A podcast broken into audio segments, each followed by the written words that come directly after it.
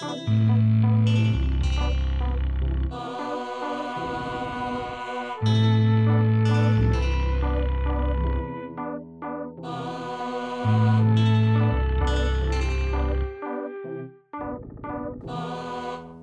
and welcome to Under the Great Lakes podcast. I'm here with your hosts, uh, Gabriel, Benjamin, and Alex. Yo, yo, yo. Hello. Hello. Yeah, I was hoping you guys would say hello faster and just do hello, hello, hello. It was supposed to be Gabe first, so Gabe, Gabe took too long to come in. I didn't know. I thought there was more to it. We got uh we got three good movies here tonight. I was trying to do like a radio announcer thing, just like really, really quiet and really weird. Been a minute. It's uh episode 29. We got three movies for all y'all. It's, Three? uh, the Green Knight. Oh, Green Knight. Yeah, buddy. The Green Knight, Suicide Squad, and Love and Pop. The Suicide Squad. Yeah, it's the Suicide gonna Squad, be- buddy. Yeah, Yeah. did I just say suicide? Yeah, the Suicide Squad. Sorry. um, it's pretty pretty packed these movies. So, you guys just want to skip over the uh, the news this week? Yeah, I don't think much has even happened. Do you have anything? the- The only thing I was gonna mention was the James Gunn thing and him dissing Martin Scorsese. but No, No, no, that's such a what that- tie. No, I'm good. I, I've had that conversation too I'll many just get tied in. Um, yeah, no, we're good. We're good. Okay, so we're just gonna do a question of the week. You got a question for us? Yeah, but I asked it like a week ago. What is it? It was um well this kinda ties into the news as well. Was Matt Damon was saying that there's no more uh movie stars. Oh, Oh, yeah, man. I feel like this was so long ago. It was only like a week ago. Yeah. It sucks. I had a whole note of just movie stars written on my phone on my notepad and then they all got deleted. yeah, because they don't exist anymore. I was I was gonna say people like you know, like Kevin Hart still draws in an audience. You know, The Rock's obviously like a big one. Does Tom Cruise do people still come for Tom Cruise movies? Or, Yeah. like Outside of the Mummy. The hell else is he doing other than Mission Impossible Um, right now? So we're just jumping right into this as a conversation, or Yeah. What's the question? I don't know. okay, okay. Just, just. do you to- think there are movie stars? Honestly, yes or no? Well, like movie stars, yes, but do you think there are like I think in general, it's definitely like not. It's not the same as it used to be. Like I definitely agree with Alex. What he's been going on more so, where movies were marketed as like the this actor movie versus like whatever the movie is. Yeah. I guess ah, Kevin Hart's probably the first one actually where I kind of need to think about it now because th- here's the thing: like his movies aren't hugely popular for the most part, but because they're usually just like cheap comedy films, they make a shit ton versus like how much they cost. They're moderate. And I yeah. guess, yeah, and I guess they are more so just marketed as like the Kevin Hart comedy. But I think that kind of goes with the genre versus like The Rock. I disagree with The Rock. He is a big Hollywood star, but like everything he's in is attached to some sort of franchise. Like a lot of his movies that aren't still aren't like hugely popular, like Skyscraper didn't do immensely well because it wasn't attached to an IP that anybody gave a shit about. Rampage didn't do well. Rampage is an IP. It's- As I said, because it wasn't attached to an IP anybody gave a shit about. Oh, about. okay, okay, okay. Well, skyscrapers attached to buildings, and everyone sees buildings, so I feel like people are fairly attached to that. That's fair. That's fair. Oh my god, Rampage made four hundred twenty-eight million dollars. And it sucked. Actually, you know what? That's not bad. I thought it made less than that. What was the budget though? I just feel like I've never heard anyone talk Yeah, about it. Yeah, because you know? forgettable. Uh, 120 to 140 million. Okay. Uh, Um, Probably I made think- profit. Let's move it away from the, the Rock a little bit. I was gonna say Leonardo DiCaprio is a big one too. Yeah, he where I feel he's like people one of the only ones. Yeah, Leonardo. because he does so few movies that like you know you you don't see him for a couple years, and so it kind of builds that anticipation. Because something like The Revenant would not have made anywhere near what it did if he wasn't the star of it. yeah. Yeah. He's definitely one of the last remaining ones. I feel like people love to say Robert Downey Jr. and I'm like, what movies are people going to see for Robert Downey Jr. that aren't just Iron Man? Dolittle, The Judge. Did that flop? Dolittle didn't flop? Yeah, yeah it did. It Dolittle huge- flop. Nobody fucking saw The Judge. It was boring. It was okay. It was fine. Yeah. I would never watch it again. No. Um, yeah, I feel like Leo's probably, and even um, Tom Cruise. Like, does Tom Cruise really make movies that aren't Mission Impossible?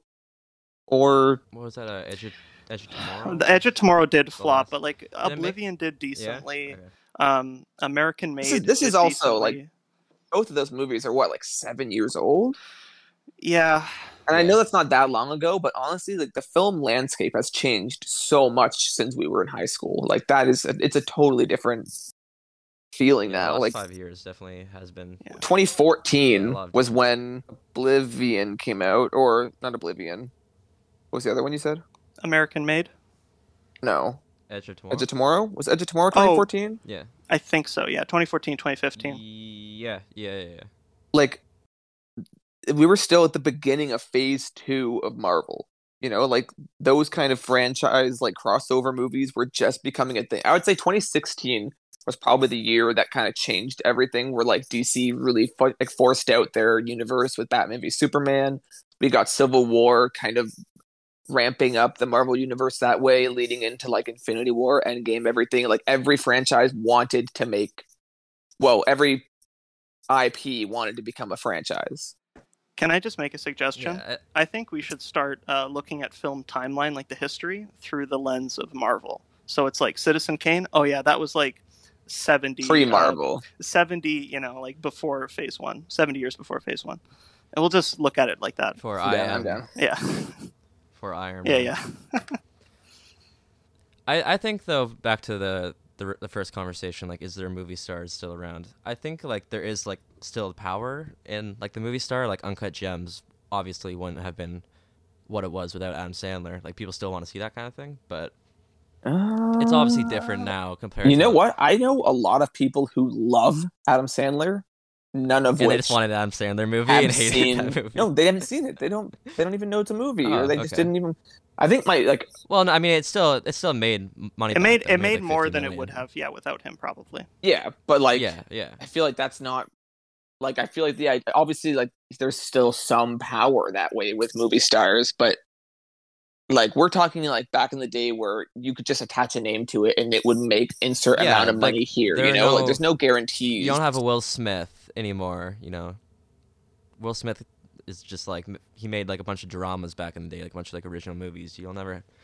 I don't know if we'll ever have that again. To be honest. Yeah, it, I think it's more the star power helps more for the big movies, but even then, there's not a lot of actors that really.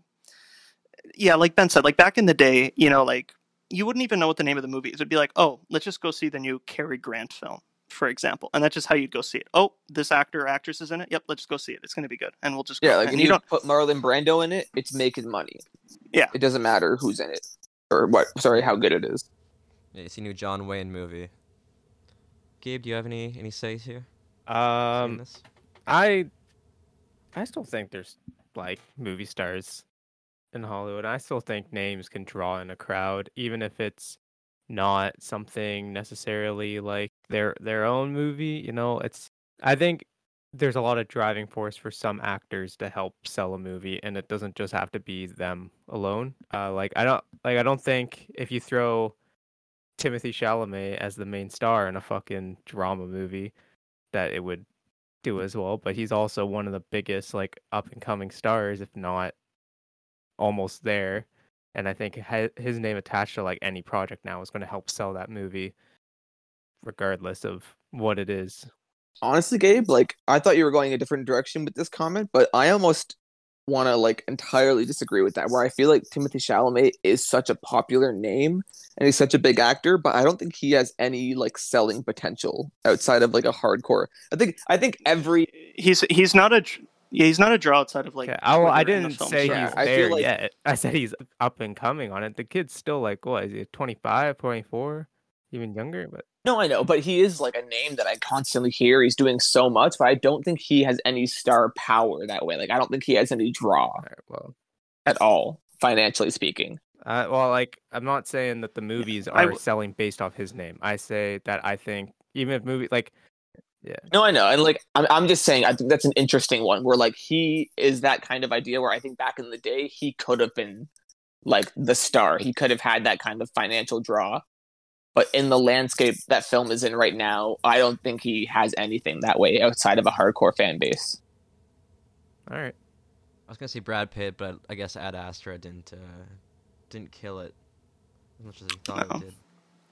Yeah. Well, I think even Brad Pitt, like I think his star power has just sort of diminished over time. Like, I I think honestly too with um actors as selling points. It's more if you put them in an ensemble, helps sell a movie more than just one actor. So something like, you know, Knives Out, it's not one actor that sells it, it's like the whole cast. Like people want to see all these actors working together. And I think that has kind of replaced the movie star in a sense where it's now more just like the big cast.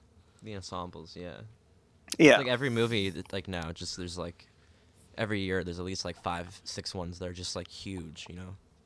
yeah. Like uh, got the They're usually, one like- coming out, and then Well, I wouldn't say that's shit, what was huge. The other one. The Last Duel. No, no, no, no. Um, House- The House Gucci of one. Gucci. House of Gucci. Oh, yeah, yeah. I think people are gonna yeah. see that for you know Lady Gaga and stuff like that. Pacino and all those guys, yeah. Adam okay, Driver. true, true. Yeah, people love their Jared Leto. Is, is Jared Leto a movie star? I'm not gonna get How say is into he that. still? I, I, I, I'm not going to get into Jared Leto and House of Gucci until we review it, but I don't know why they don't just hire someone who looks like that. Like, if that movie was made in the 70s, you'd get like a Gene Hackman type, but now you just get some like pretty boy actor and put him in makeup. Yeah, it's It's stupid. their They want the award. transformation. I Make just don't get how Jared Leto's still like a draw right now at all. He like, how is he still not a draw? But how is he still a big actor in Hollywood? Like, Fine, why I've is he getting these talked to anyone roles? That loves. I think it's just because he has awards. I've never talked to anyone that's like he's my favorite actor or like he's like an actor I love or anything. People always just like, yeah, he's, you know, he's good. He, he's in all right in this, you know. I've never heard anyone like excited. I mean, I guess if we live in an age where Shia LaBeouf can get cast in things still, yeah, but that then- was okay. Uh, That's Abel was that- Ferrara. That's like yeah. underground cinema. It's a little different. Yeah. no, I know. That's just wild. I guess it makes sense. Like, he can do whatever the fuck he wants, but okay, so I think that sums up the discussion. All right. cool. yeah, good talk. Good talk. yeah. Good. All right, end of the episode.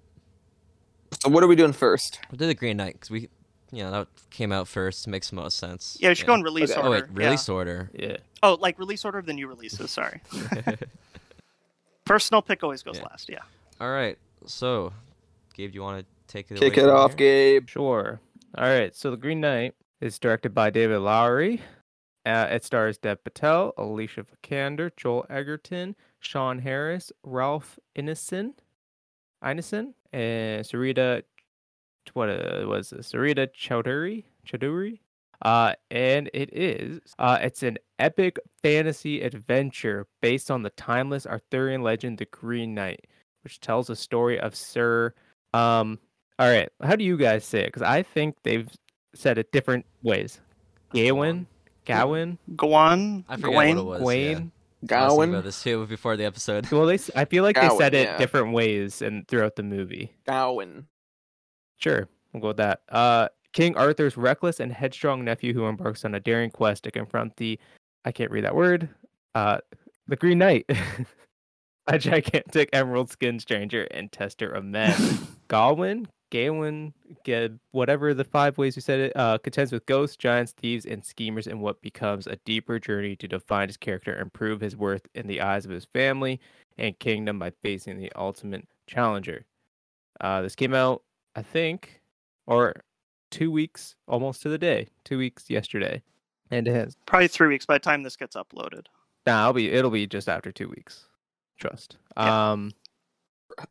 He was on it. Yeah, I'm on it. Uh, it's this one for me personally. I was very much looking forward to over the last year, and it is finally here, and I was very, very excited to get the chance to see it. And I hope you guys felt the same. Yeah, it's been one of my most anticipated for a while. I mean, I think I only really started getting into David Lowery because I was like, this movie Yeah. sounds cool. Once I saw Ghost Story, I'm like, even if he makes No, we we, we saw Ghost Story a while we- ago, Jacob. Okay, I was gonna say, did we watch that one first? I was wondering. We watched yeah, it we watch first. a while ago. We all watched it together. This is before the Green Knight was announced. Yeah. That's the thing. Okay, never mind. No, I was just gonna say like the a Ghost Story is just like one of my favorite films, like the 2010s. It was so good that even if he makes like complete shit for the rest of his career, I'll still be there opening weekend to see whatever he does. I really liked um the old man with the gun too. Like I only saw that just like in the last few weeks after uh Yeah, yeah. getting prepared for this, and like yeah, he's a he's a very consecu- like consistent filmmaker. It's I'm a not- very sweet film. Yeah, I'm Yeah, not big on like Pete's Dragon, but It was one of those ones that just kind of slipped by me. That was one of my most anticipated that year. I think it would like came out like a week before the meal, so it was like awesome. Uh, Robert Redford and Clint Eastwood. It was great. yeah, I don't want to say too much about it. But I got Uh, my fill of Redford and Endgame, so going going back a little bit, yeah, I think Gabe, when you mentioned when you were talking about this movie, you said it was an adventure movie. I think like that's what like a lot of people are expecting. Like the audience review score on Google here is 2.3 with like overwhelming amount of ones. so I'm guessing people are probably like, yeah, you know, it's going to be like a fun like King Arthur thing. You know, it's just not. It's just actually a really slow uh thoughtful movie with basically no action. but it was great. What do you guys think about it? What order should we go in? Like most positive, to order. least positive? Chronological order. no, no, no. Oh, youngest, youngest, oldest. All right, Alex, you start. Okay, so I I'm gonna okay. Before I get into my thoughts, I just want to put a massive, massive asterisk before everything I say, because when I saw it, I had a pretty crummy theater experience. Where about halfway through, the right speaker uh, couldn't handle like the loud sound; it just like went kap- kaput. And for the rest of the movie, it was just like humming and buzzing in my right ear. So anytime it was a little quiet, which is a lot of the movie, all you heard was a bzzz, and it really fucked with my immersion. So my thoughts on the film are a little more muted. Um, I thought the film was pretty good.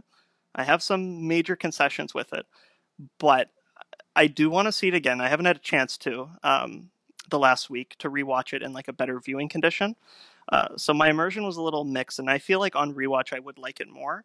But as it stands, I think it's a pretty good film. Uh, it's very pretty when it's not super dark. It has some great performances. I absolutely loved the vibe and sort of that mythical feel to it. And while I'm not 100% on board with some of the story changes to the original story, I thought it was an interesting inversion. Uh, and there's some really um, thought provoking character stuff uh, and themes going on throughout. So, what about you guys? As I said before, I was really looking forward to this. I saw a lot of talk. I saw it a few days after its opening night. I know you guys, well, not you, Alex, but I saw, or I know Jacob and Ben saw it opening night. I did see people saying that issue with like the projectors in their theaters and stuff. I still can't say whether or not I had that issue because I really don't know. I feel like I want to go see it at a different theater just to compare. Um, but I do have my my issues with it. Um, I'll go into them more after, but I did overall really enjoy it, and I think it is beautiful. And there's a lot of it, technically speaking, is some of the best that I've seen in a while. Um, as far as my issues go, it's a lot of just kind of story stuff. I probably didn't understand a lot of the points, whatever. Uh, but yeah, I I still really enjoyed it, and it was after I was thinking like leading up to it because I was just recalling back to a ghost story. I kind of realized more so what I was going to get myself into, so I was a little more prepared in that sense. Um, but yeah, I am a fan of a ghost story, like a very very big fan. I do love that movie, so this one, if you like that, I feel like you would also really much enjoy this one, which I did. Yeah, so I I didn't know too much about this. I I watched the first trailer, I think, and then I've been trying to kind of like lay off the trailers and kind of let let myself forget them. So I think I just knew that this was going to be like a slow burn, and that's kind of what I was expecting. But it really reminded me of a director I've been getting into lately, uh, Andrei Tarkovsky, where just like the structure, like the tone of it, and the pacing, just everything is very like slow going. It's just more about like the ideas at play, and the characters are there, but they're not really like. I guess in this one it is kind of brought to the forefront, but I was thinking of the movie Stalker, and then I searched it up, and it turns out he was actually really inspired by the movie Andrei Rublev, which is like the same director. So I feel pretty good knowing that I was pretty close to it. And uh, yeah, it's just like a beautiful movie. It looks amazing. The location scouting's incredible. Uh, all the costumes and everything is really great. Just technically speaking, like I thought everything was pretty pretty up to pretty up to perfection. Like even the music was. I've seen people think say it's like a little overbearing, but I think it kind of helps in this like fantasy uh, story world, like storybook and stuff like that. You know, great performance. What was overbearing the music? Yeah, I thought the music some was of the cool. music was like a pretty pretty strong, but I thought it kind of fit just because like Yeah, I, I never thought that it was like overbearing though. I thought it was Yeah. very fitting. I think like too with yeah with fairy tales I feel like too there's so much that's just written in the like the text, not so much like the dialogue or anything. I feel like this is kind of like his way of like having those flourishes, you know, just in the filmmaking instead of being on like the the story. If that makes sense. Kind of hard talking about this movie just like thematically without just getting into it and what it's all about. But for now, I'll just say I really loved it. Um, it was just a nice change of pace, and like I feel like I haven't seen a movie like this in theaters, and well, I mean I haven't been into a theater in a really long time, but just a movie like this in a really long time, and I was really really happy by it. It's kind of just everything I expected, and I was really blown away. Yeah, similarly to Jacob, I feel like outside of like the big blockbusters, I've been trying to either like not watch trailers for movies anymore, or if I do, like once I've seen a trailer and I make my mind up about a movie, six months down the road when it comes out, I haven't seen the trailer since. So like I don't even remember what it's about, or like I just have flashes of memories of the trailer, but not much to go off of. So yeah, similar. Like I, I knew it was going to be a slow burn. Um, I actually had to read the poem in university, but uh, I wasn't the best student, so like I, I kind of had vague memories of what happened in it and like I knew some specifics but like I couldn't like quote you anything or like tell you all the specifics about it really. Even some of the differences between um the text and the film, I was like, wait, did this happen in the text or am I just making that up? And I wasn't really positive. But I wrote an essay on it and bullshitted a bunch of it and I got like an 80, so who cares? But yeah, I, I wasn't like disappointed by this movie in the slightest. I basically got everything I wanted out of it. If I have any issues, they're like minor enough that it didn't i think i think any issues i have with this are the difference between a movie i love and a masterpiece. Like i i guess i shouldn't say my rating yet but at the moment i was reorganizing my uh, 2021 list. And my top four are all they're all kind of interchangeable but i recently like shuffled it all again and i just put green knight at the forefront so it's officially my favorite movie of 2021 Oh yeah. Uh, yeah, I loved it. I thought the performances were great. I thought the music was great. Some of the best cinematography I've seen. Like it was definitely what I wanted out of a big screen experience lately. Like I feel like I've been getting my fill of like every box I wanted ticked in the big screen where it's like I wanted to go see a trashy action movie. I wanted to go see a awful kids movie. I wanted to go see a great like cinematic Marvel. You know, I spoilers on how I feel about Suicide Squad. I liked it a lot. Wanted to go see a big, fun, epic superhero movie. So I've just had a blast being back in theaters. Yeah, I, I was gonna say like it sucks that people just expected like an adventure out of this because like rewatching the trailer, I, I don't I don't know. I can get the idea of like A24 marketing it and making it seeming like it'll be vague and it will kind of turn into an adventure. But when I watched that trailer, I was like, oh, this is just gonna be, you know, a slow burn. This is what the movie's gonna be. So I didn't. Yeah. Yeah, I don't know. I I I don't get I, it. I think the trailers are fairly. I think the trailers are fairly misleading. I don't but, think they're um, not misleading. I don't think they're as misleading as some of other A24 stuff, but I think it definitely sells it uh, more accessible, I guess, than it really is. I'd say for me, like I definitely I expect it to be a slow burn because of his other work. I'd say the only part where my I guess my expectations were I don't want to say disappointed, but just like not what I expected was that like every review and every like pre-release thing, and I'm sure this is probably just PR buzzwords that like A24 paid for them to say, but like every review is like, oh yes, it's it's like John Boorman's Excalibur, a worthy successor. It's very Boorman esque. And I watched the movie and it's absolutely nothing like Excalibur. So I don't know what they were talking about. so I was expecting something more in line with that, but a little like more artsy, and then it like was its own thing, which is fine. That's It's not- my expectations were a little different. Yeah, I guess you were saying your expectations, but yeah, that's not like the movie's fault at all. I'm that's just like No, no, no. It's. I not, feel it's like we not. have to and I think stop they both. listening to any of the this movie is like that movie recommendations from critics because yeah, at this point I'm Unless- literally unless- starting unless to the think they're paid for. it, Yeah. yeah. Well, I, the- Oh, I don't know because the Russo brothers have been going on their little tangents about what movies theirs are based on, and Oh yeah, Endgame's like an Altman film or something. Yeah. what did they say? Uh, fucking Cherry was. Oh, they compared it to um Oh, I can't say the guy's name. Um Abos Kira fuck, what how do I say it? He's like some like art house director. or It's just like but- I, I I'm not usually one to totally go for like the you know the studios paying people to say this exactly word for word. Like I'm not opposed to those kind of conspiracies, but I'm not like hundred percent in them.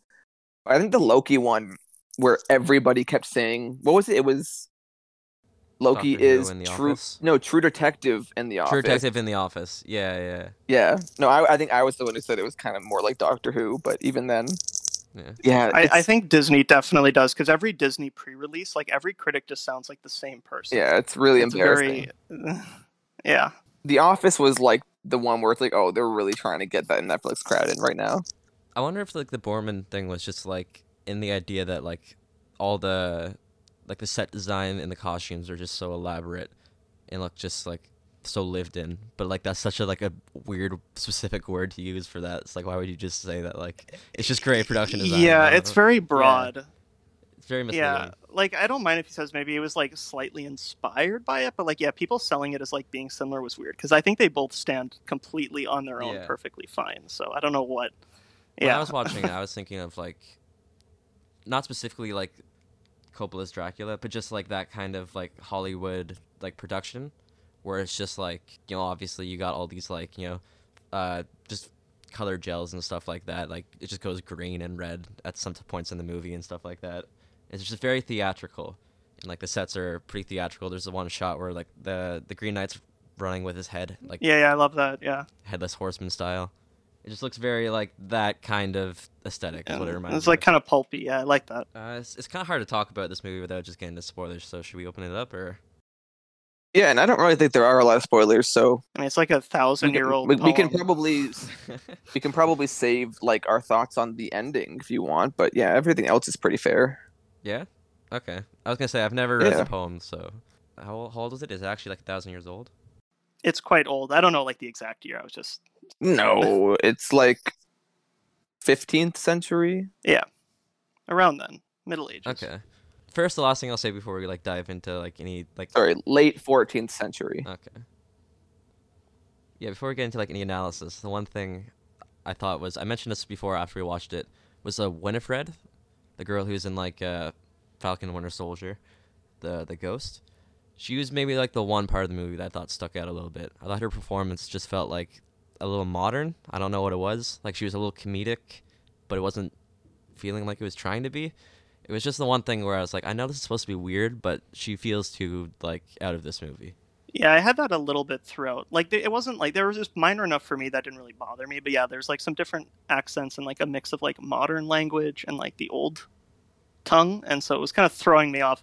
Yeah, yeah, it even the language. too Yeah, consistent, which is like a little annoying, but you know, nothing too major for me at least. Yeah, yeah. It didn't, about like take me out or anything. But yeah, I just thought I'd bring it up as well. I've been seeing a lot of people call this like a one perfect shot movie, just implying that like all the cinematography is like just more about like aesthetic and just looking good than it is actually like you know function or anything. And I don't, I'm not really seeing it. I don't know. I feel like a lot of these like landscape shots kind of justify themselves, just in the idea that like he's a person that's like trapped in his environment and shaped by his environment. It's literally just showing like the insignificance of him in all these shots where he's just like, you know, among the nature and he's tiny. Yeah, well, I think any any kind of like journey film where it's just about getting from point A to point B or kind of like a there and back again like Hobbit situation, you you need to explore your setting more, you know? Like you need to establish where they are.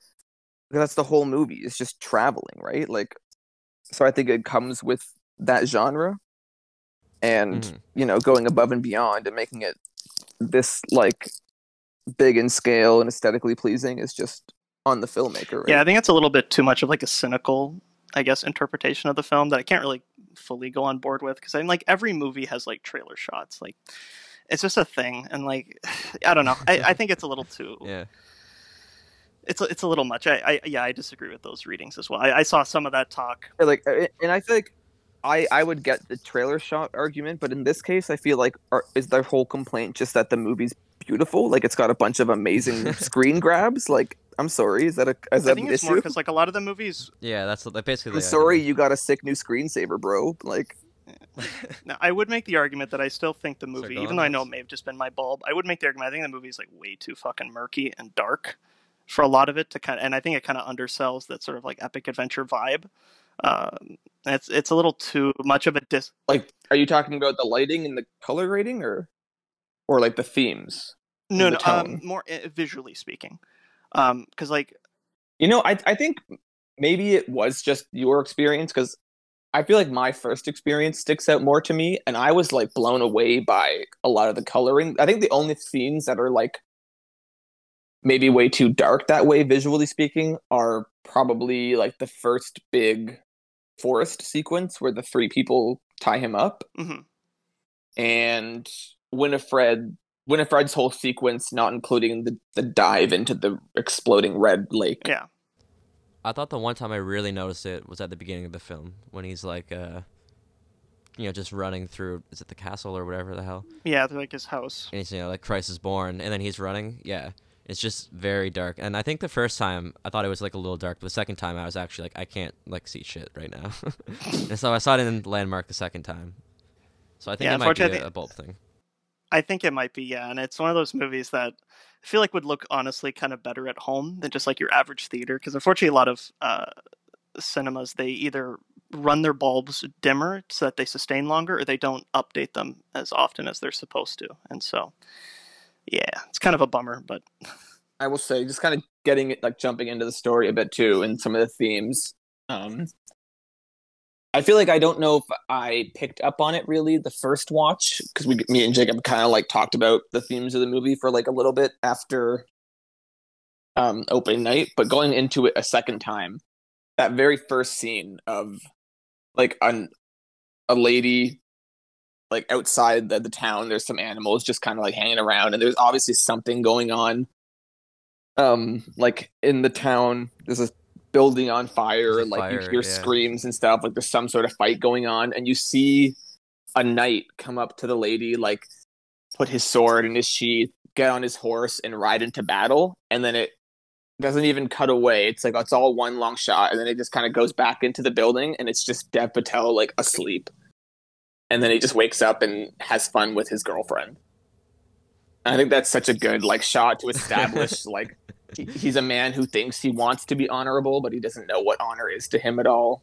and like he he has no idea the he's kind so of privileged and apart from yeah that. like he wants to have that title of hero, but he's not, he's just a lazy piece of shit.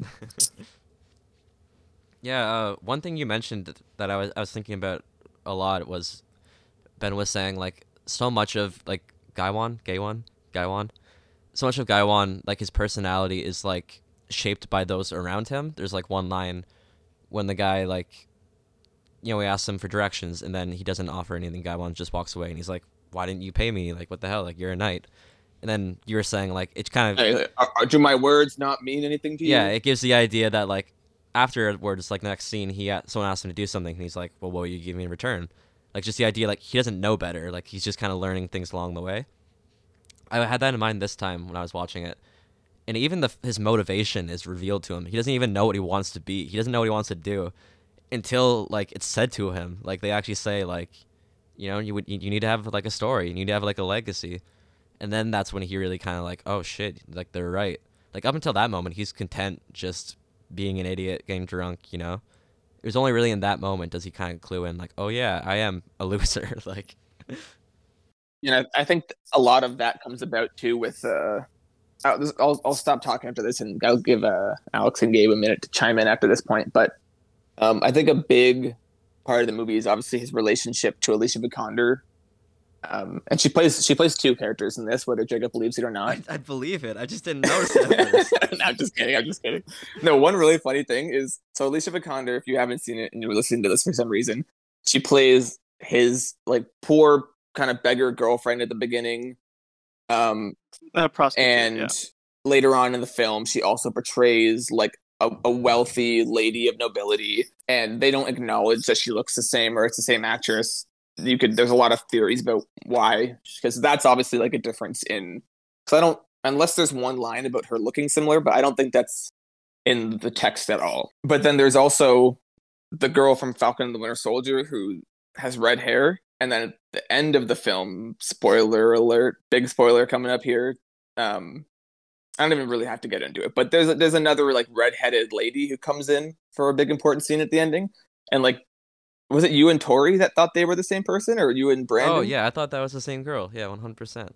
Yeah, so so you guys thought the two redheaded characters were the same actress, but they're two different actresses entirely, and you didn't recognize Alicia Vikander was the same actress playing two characters. like I thought that was so weird to me. I was And maybe I just did. I'm usually bad with faces too, but like I know who Alicia Vikander is, so I knew she was both characters, and I did not think the redheaded person looked similar at all. I'm really glad I found out too, because that was such a big, like, roadblock in my theory. When I was watching a movie, I was like, "How does that make sense?" Like, throws everything for a loop. Like What what? Wait, the the Winifred. Yeah, because I thought Or when I thought the- they were the same girl and everything. Yeah. I was like, how this throws everything off. I just thought it was so funny that you randomly happened to think there was one actress playing two characters, but it was the wrong one. yeah, yeah. You guys have any random thoughts on it before we really delve in, or Hmm. Uh, Not really, honestly. I feel like anything I want to say is more as we delve into, I guess, the comparisons to the original and how this sort of works as an inversion, and some of my issues with the narrative. I was gonna say that uh yeah, like it's it's a sparse movie, but I think um you know, it kind of justifies itself and why it doesn't really need to have action. And I thought it was you know, I thought it was pretty original and unlike anything I've I ever will seen. say I, I I was expecting there to be some sort of like bigger action sequence that he would kind of pass by almost because I thought there was going to be more of a parallel between like him trying to become this hero while actually like walking by real heroes or like at least people really like taking action and doing something. Mhm. Um, but yeah, like I'm fine that we didn't. Yeah. I think it worked perfectly well the way that it is. Yeah. And uh I think I think it's a movie that definitely wears its themes on its sleeve and to more of an extent explicitly states them a lot of the time. Like I remember one of my friends saw it and he was talking about like the use of color in the movie.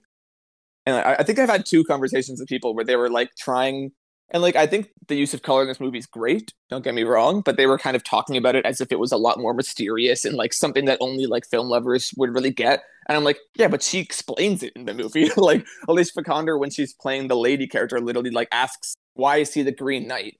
And they're like, "Oh, because he's like you know from the Earth, and you know the Earth is green." And she goes, "No, but like why green? Why not red? Why not this color?" And she starts explaining like th- thematic ideals behind the use of different colors in a conversation where a movie is constantly using different colors to explore a theme. it's it's And it's like, Yeah. yeah, that was a bit much. Like, so it, it's definitely a movie that, like, I, and I don't even mind that it wears its themes on its sleeves.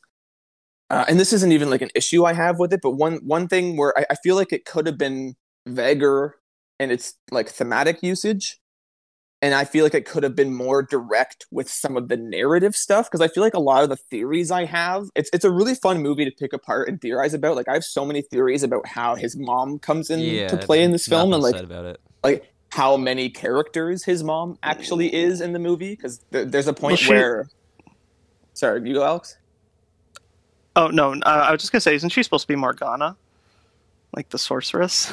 Oh, I have no clue about Um, shit. i don't remember that but that could no, they don't. They don't. They that was one of the things that kind of bothered me. 'cause it no but like- even in the text i don't know if she if that's hinted at or well, not well, because but- she's she's Arthur's sister, who Arthur's also not named in the film. i guess that makes sense Yeah, because that's. I just want to say real quick. That was one thing that kind of bugged me, and I feel like that was one of those omissions that was more just like for artsy sake, where it's like we'll keep it more vague, but like this is connected to like King Arthur, and like they never mention who they are, and I even missed Merlin at the end until one of you guys mentioned it. yeah And like I guess they didn't want it to like cloud the story, but I don't think it does. In fact, I think it actually would have enhanced the themes because then it would have put like these mythical icons like right next to Gawain, and so it's like these are the ideals he's like looking up to and striving towards, and they're like big, you know, iconic characters that like the audience would like. I think it would cement uh, his personal struggle uh, a lot better if That's had they made that more clear. It's weird like I, I i totally agree with what you're saying but it's just like i feel like i can't relate my experience just because going in i had no hesitation on that. So like Yeah, if, if yeah. i would have finished it the first time like when i found out jacob didn't know for a split second i had to stop and realize they never named them. I was like what do you mean you didn't know? Like it's fucking king arthur. How did you not like he he even picks up excalibur but they never say excalibur. They never say king arthur. i just i filled in the blanks and like King's I sword just sounds Yeah. like important, no matter what sword it is. So yeah, know? and, and, and it is I don't know, like it's hard for me to say it would make a big difference because it is just name dropping when like it is pretty established that it is that. But yeah, even the one line that I think does kind of make it bullshit is when um, you know, maybe not King Arthur is like, you know, look around you at the men, like, what do you see? And he's like, legends. If you don't know it's King Arthur, these are just a bunch of fucking drunk idiots. Like, you don't know who these guys are. Like, you don't know they're the Knights of the Round Table. You don't know they're legends. So that that line that really cements his place in the world doesn't have an impact on you if you don't know who they are. Um, one thing I one Yeah. I want to say about you saying the Vican- uh, Alicia Vikander um speech or whatever, she spells out the themes. A Ghost Story does like the same thing, and like that's That's the one scene I hate in a ghost one of my biggest problems with Lowery. And like great director, but I'm like, why do you make this mistake twice? Like we Three times because it happens twice in the Green Knight because that's Oh, just yeah. like artistic thematic thing, and then there's um the scene where Joel Edgerton is like explaining the themes to him where he's like asking him what he wants out of like what's what is to be honorable? Like what do you want? What what is your goal out of the world? That's not i don't know. That one's pretty on the nose too. Yeah, like he just has so much of it that's like left up to interpretation, and then he just has these like complete, you know, complete like opposite side of that where he just there's really no other way to take it sometimes. Yeah, like it's definitely a film where it's like I don't think there's much under the hood, I guess if you will. Like I think it's all pretty explicit, I guess like surface level if you will. And so like I can kind of get why people are saying the movie's confusing, but like I think it's pretty straightforward. It's just some of the visual uh, stuff can be a little abstract and sort of like the little intricacies and subtleties of it get a little more muddled and are up to interpretation. But like at its core, I think it's pretty like it's it just kind of presents it exactly as it is. Do you guys think the VFX was bad? I've seen people hating on it, but I think it, worked just because it was like this is all mythological. i liked the fox It's not like great, but i don't know mean, it it's wasn't fine. great Fox but ain't talking it enough. was I'm fine fine with it just because it's kind of it's it's magical. It's whatever. The CG was it looks odd. i think yeah. it just i don't know i'm just It was a tired little of cgi animals Well, and- fuck, what are you gonna do? it's fine because like he's super cute but it does feel a little off but Yeah. They should have made him a 2D animated fox. You're I think that would have been funny. Like a little Disney Um, fox running around. I was gonna say too. I've never read the source material, but I think with this story too, like you, you can't really. I, I know a lot of people are trying to like fit the the original source material into it and like kind of trying to like pull those ideas from this. I think you really just have to go at it from its own thing, just because I don't know. I've never read. Obviously, I can't compare, but yeah i think film seems like he's trying to move things around. You know. The best way I can say it is it's sort of an inversion where this is a film about a dishonorable man learning to be honorable. The original story is an honorable knight tempted throughout um, by different trials where it's like he could give up his honor and all that other stuff, and then he's able to overcome it at the end. Okay. It's a happier film, or it's a happier Yeah, I story. mean, I think and like the whole the whole epilogue is like completely cut in this movie. I feel like it's worth though just ha- making the switch because I think it's kind of Lowery saying like this is how he views like mankind, views like men as like dishonorable people. I was thinking about this afterwards. I seen Pete's Dragon and like a ghost story, and like it seems like Lowery talks about like man's destructive nature or relationship with nature like a lot in his work. He just kind of frequently comes up, and this is the one where I think like it really just had the most to say and the most like nuance to it where i think uh like a ghost story it's not like that's really like the full focus but there's a little bit of like that commentary in there. And then pete's dragon's pretty like you know on the nose. It's just you know a dragon being like living in a forest that's being torn down so. Yeah i don't know. I think this one yeah he really just has so much to say and we'll get into it more I was just gonna say the only um, thing where I think comparing it to the text is almost necessary, where it, I don't think it really works the same in the movie, is the the confrontation between Joel Edgerton's the Lord and uh, Sir Gawain when he's like they make that deal where anything that you get while you're under my roof, like anything you are given, you must give back to me and it's obviously like a weirdly worded like confusing deal um in exchange for like the food that he'll get when he goes hunting. And then in the in the text what it is is when he's tempted by the lady they just kiss three times. So and then he gives she gives him the sash. So you're supposed to kind of be nervous like oh shit he got the sash here so now he has to give the lord the sash and then he won't be able to survive from the green knight but then he ignores the sash and really what it is is like the subversion of oh he kissed his lady three times so now the lord is going to kiss him three times like he got three kisses so he has to give three kisses but in this one he gets a fucking hand job and then he just kisses him once, and I'm like, uh. Like, no, I'm not saying I really needed a scene where Joel Edgerton got a hand job from Dev Patel. I'm not saying I didn't want that scene, but I'm not saying we needed that scene. But it just doesn't work. It, he didn't give back what he got, and I don't know why they. Yeah, I was I was confused. I don't know why they needed to change it. I I I, I get establishing like I don't know. We were talking about the shameful nature of that temptation in the first scene, but then it just doesn't work to keep in touch with the like the deal they made. So I feel like that's the only big difference from the text that didn't really work. Because I remember like you like having not read the text at all, you were confused about why they kissed, right? Yeah, I was just like, what what the hell happened there? so why did you just come on to him so quickly? Yeah, it's not so much that he gives a kiss; he kind of just receives it. Like he's just sort of standing there, like the fuck, as Joel Edgerton Yeah. comes in. Yeah, He just comes up, kisses him. He's like, oh, okay, fine. interesting. Um, what was your favorite favorite guys like?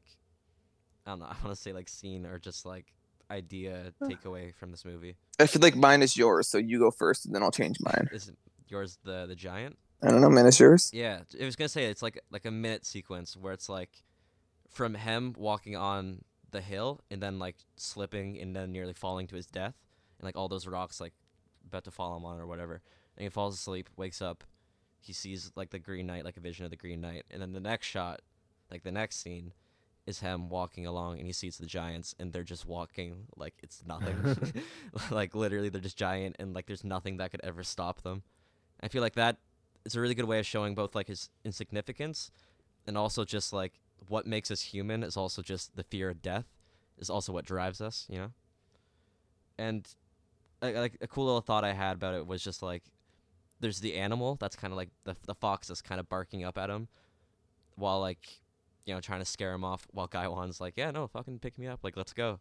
and it's just I don't know, something about that like image where it's just like this man who should have the like he should be like able to realize like this is probably going to kill you if you you know you fall to your death or something bad happens to you. But like the animal you know is smart enough to realize like okay no this is dangerous. It's kind of just like man's like pride in thinking like yeah like it's fine you know? That's how i saw it it was just like man's hubris. Yeah, I don't even know if it's like man's pride as it is like his. ego like his own ego being like yeah it's you know like i can walk with the gods of course Well, and he's he's lived such a sheltered life, right? Like he's had so much privilege in his life, so I feel like he's never had to like fend for himself or be afraid of anything, right? but yeah that whole sequence was pretty No, that is one of the that coolest whole, like, shots. two minutes. I was like, oh, this is like perfect. I love this. Was that yours though? Gabe? Yep. Yeah, that's mine too, but I'll say something else. Um, I feel like it's such a common answer, but I do really, really love the. About the like final ten minutes of this movie, just when he beats up again with the Green Knight, and then that entire like Yeah, that is a cool sequence. like that whole thing. Like I loved. Um, I'm gonna be honest. All right, I watched this movie, and like I said before, I loved everything from a technical standpoint. I'm just my brain was not working that night, so all these themes and ideas just didn't process through my head. When you guys talk about them, it makes sense, and I agree. There's nothing that has been said so far that I'm like, I don't agree with that. Like I, I understand everything, but like my brain was not working when I went to go see it. So I was just like sitting there half asleep in my fucking chair, and I was like, this looks fucking sick. I'm having a good time watching this, and I was just like embracing all the like fucking scenery and the music and what was going on.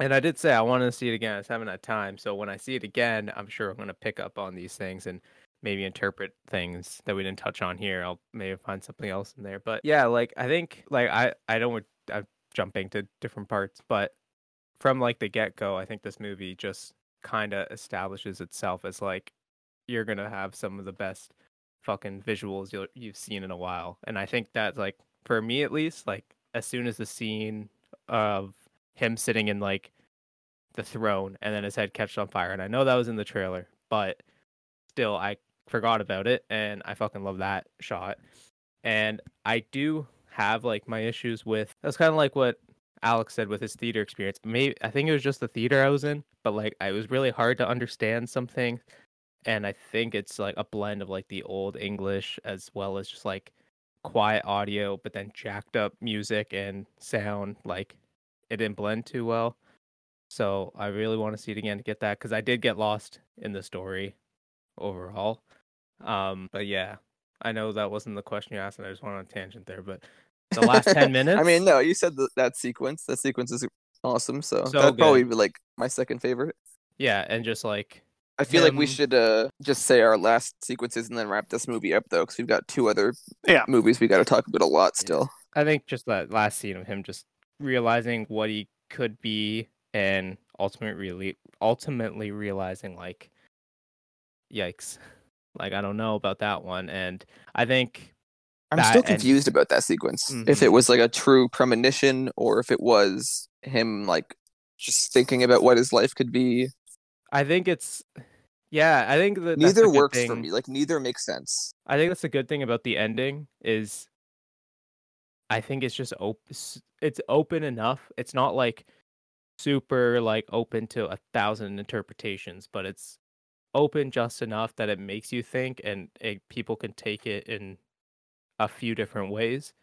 And that's what I really like about this one cuz just that and I think Well, that's I think he got his head fucking. cut yeah, that's kind of where I'm leaning towards, and I want to lean towards that way, honestly. But um, I think just the scene where he walk, like everything going from grim and like darker leading up to that scene, and then once he gets there, it's like, like the fucking plants and shit, and that wasn't the word I want to use. It's just like flourishing, and it looks beautiful compared to all the grim and darkness that we've had to deal with on the rest of his journey. Just yeah, I think that that's probably definitely my favorite scene. I think aside from that, I'd say I really enjoyed the scene with um the kid that you see on screen and you're like, okay, the something's thief. gonna happen because this kid is Yeah, yeah. he always plays yeah, weirdos let me get in his name movies. because he's Jared Ke- Keegan.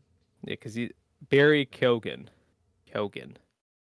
Yeah, because he's in um Killing of a Sacred Deer, which I love, and it's the same deal. He's just like, you see him on screen, you're like, oh fuck, okay, here we go. What's this kid gonna bring to the table?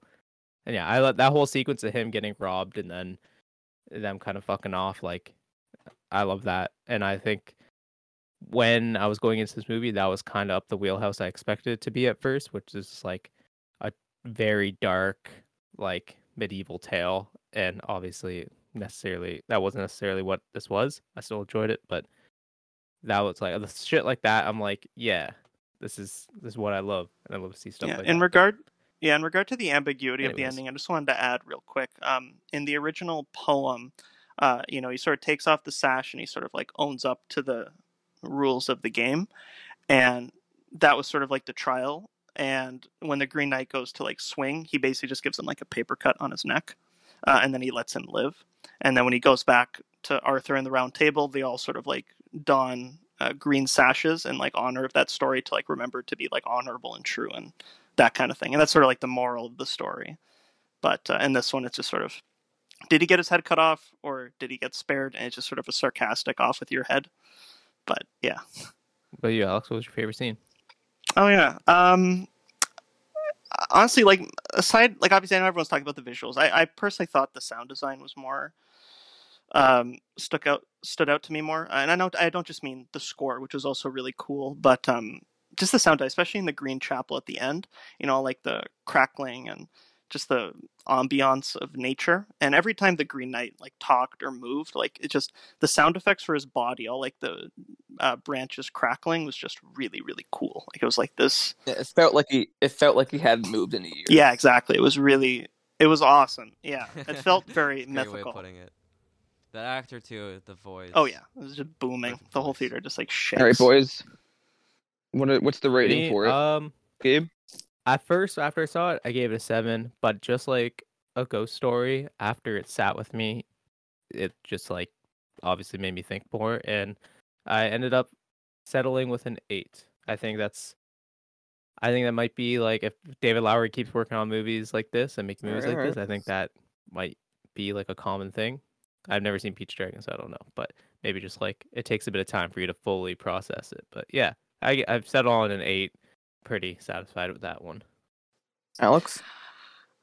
again, as I said at the beginning, big asterisks because I do want to watch it again where I can be more immersed. Because obviously, a big part of this movie is the atmosphere and the mood. So it gets a very strong 7.5 for me because I do have some narrative issues. And since I couldn't settle in uh, with the other elements of the film, uh, it did impact my viewing. So for now, a strong 7.5. Hold on, hold on. We shouldn't do s- point fives. I No. fucking I come to the realization point fives are a cop.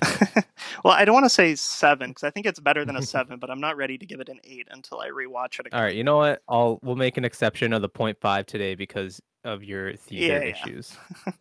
I love the point five, but I haven't been using it just because Letterboxd doesn't let me. So I've just been giving my Letterboxd rating. I love the point five. You can't do it on IMDb either. Not anymore. No, you Oh. can do one. Can you up? I don't think you could ever have done that. Could you? I I haven't used IMDb in a while. I thought you could, but I could be misremembering. I, I don't think so. But um, I was gonna say yeah, like I, I really love this movie. I thought you know I was completely sucked into the mood. I'm also typing and shit and looking for it as I do this, as I'm saying this out loud. I was completely drawn into the mood of the movie and just uh, really taken back by everything. And obviously, there's a lot more we can get into, but that kind of just says that, you know, it's a movie worth checking out. A lot to think about. You know, a lot to talk about. Uh, you know, if you're not looking for something that'll kind of be like, you know, sitting and thinking on it, you're not gonna like it probably. But you know, if you're now slow burns that are more like thematic, uh, rich, then yeah, this is your kind of movie. So I gave it a nine out of ten. Ben, Yeah, I also gave it a nine out of ten. I feel like I've I've said enough about it. I don't need to say closing thoughts. But yeah, it was great. nine out of ten. Best movie of the year so far. sick. Okay, All right. the next release, which came out a week later, The Suicide Squad. It is directed by James Gunn. Um, No, yeah. It- the horribly yes. beautiful mind of James Gunn. Exactly. Uh, it is about supervillains, Harley Quinn, Bloodsport, Peacemaker, and a collection of nutty concept. Bell is it Bell Rev or Bell Reeve? Bell Somebody- Reeve. I think it's Bell Reeve. Yeah. Okay, they misspelled it on IMDb then. Um, at Bell Reeve Prison, join the super secret, super shady Task Force X as they drop as they are dropped off at the remote enemy-infused island of Corto Maltese. Uh, it stars, and I'll, I'll rifle off these super fast. You guys will won't even have time to fucking blink before I do this. Are you ready? Are you Yep. guys holding on to your seats? I'm prepped. I got my Um, seatbelt on.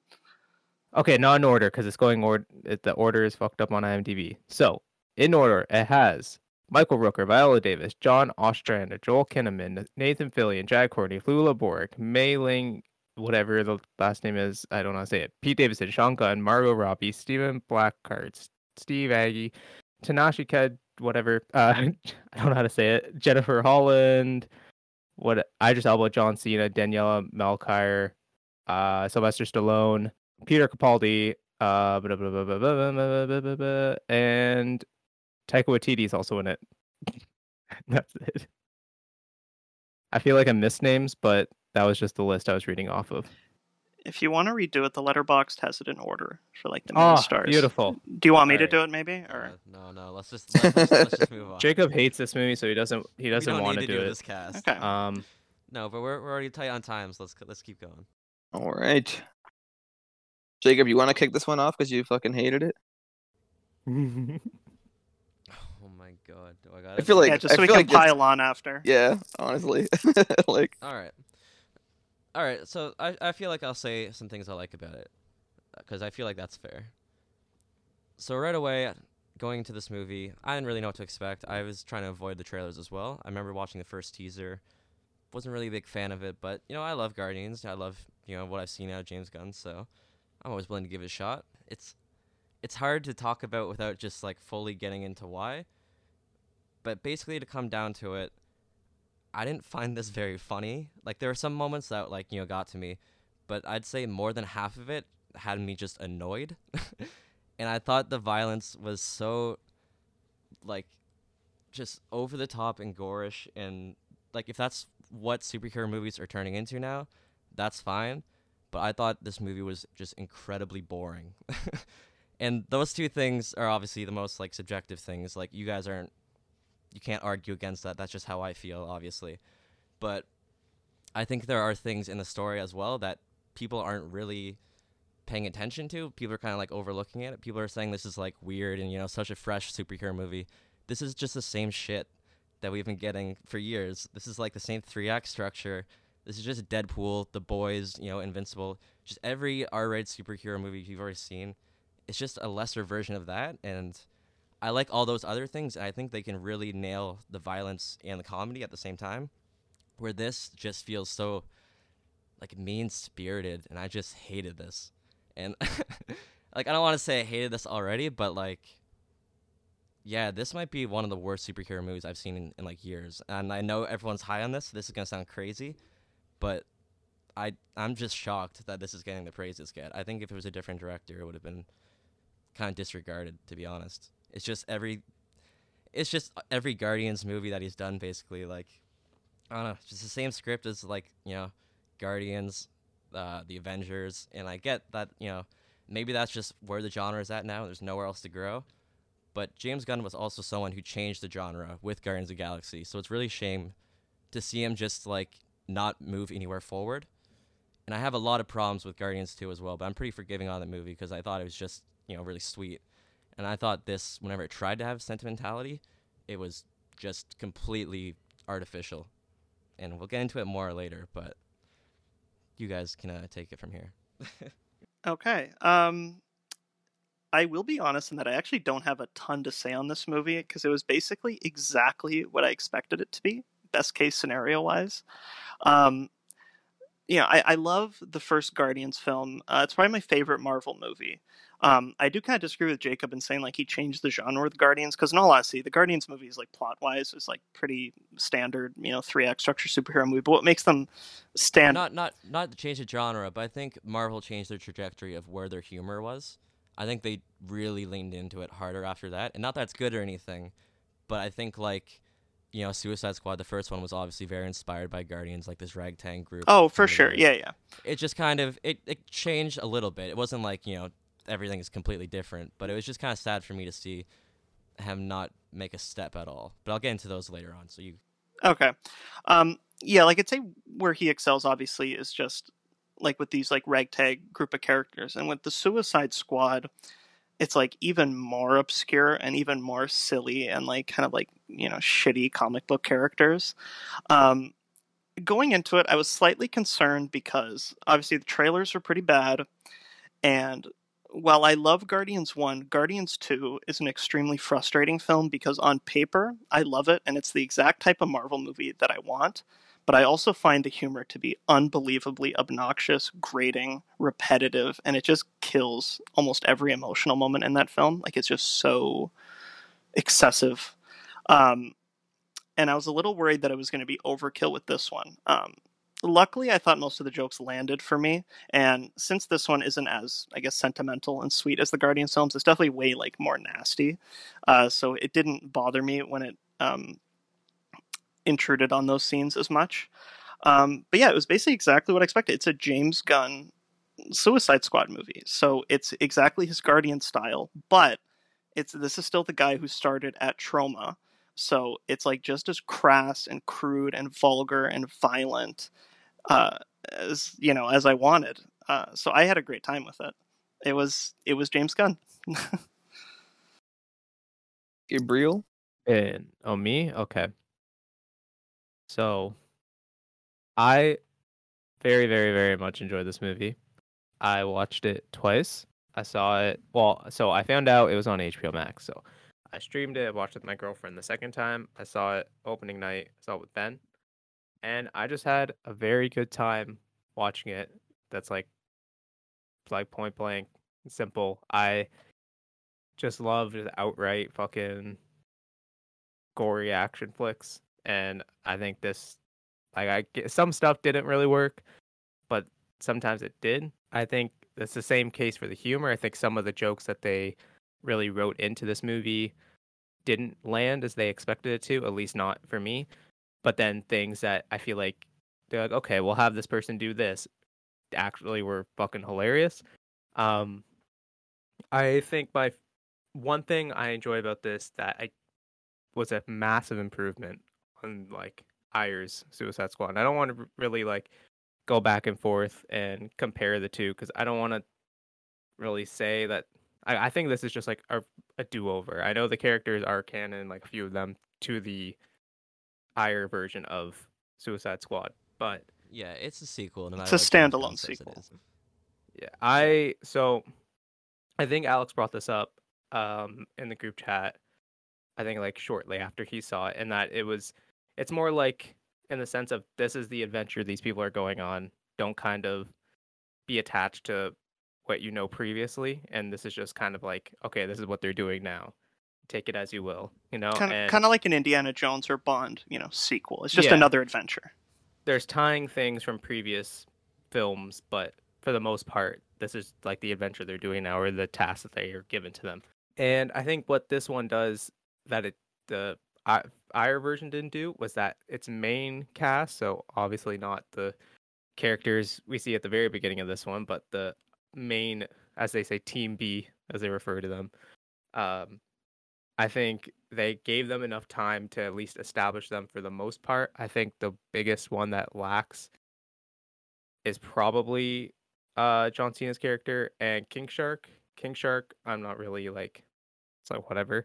And I know they're making the spin-off show for was it Peacemaker? Yeah. That's the name.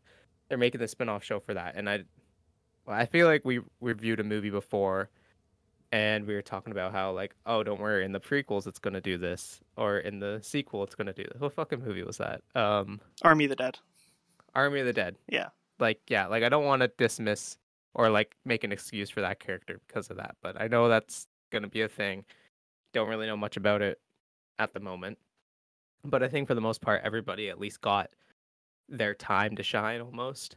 And even though some of them got killed off, I at least appreciated the fact that it wasn't just say like uh the Harley and Bloodsport show, you know, like Like the original as it was. wasn't an ire being was a Deadshot. I think. Deadshot, yeah.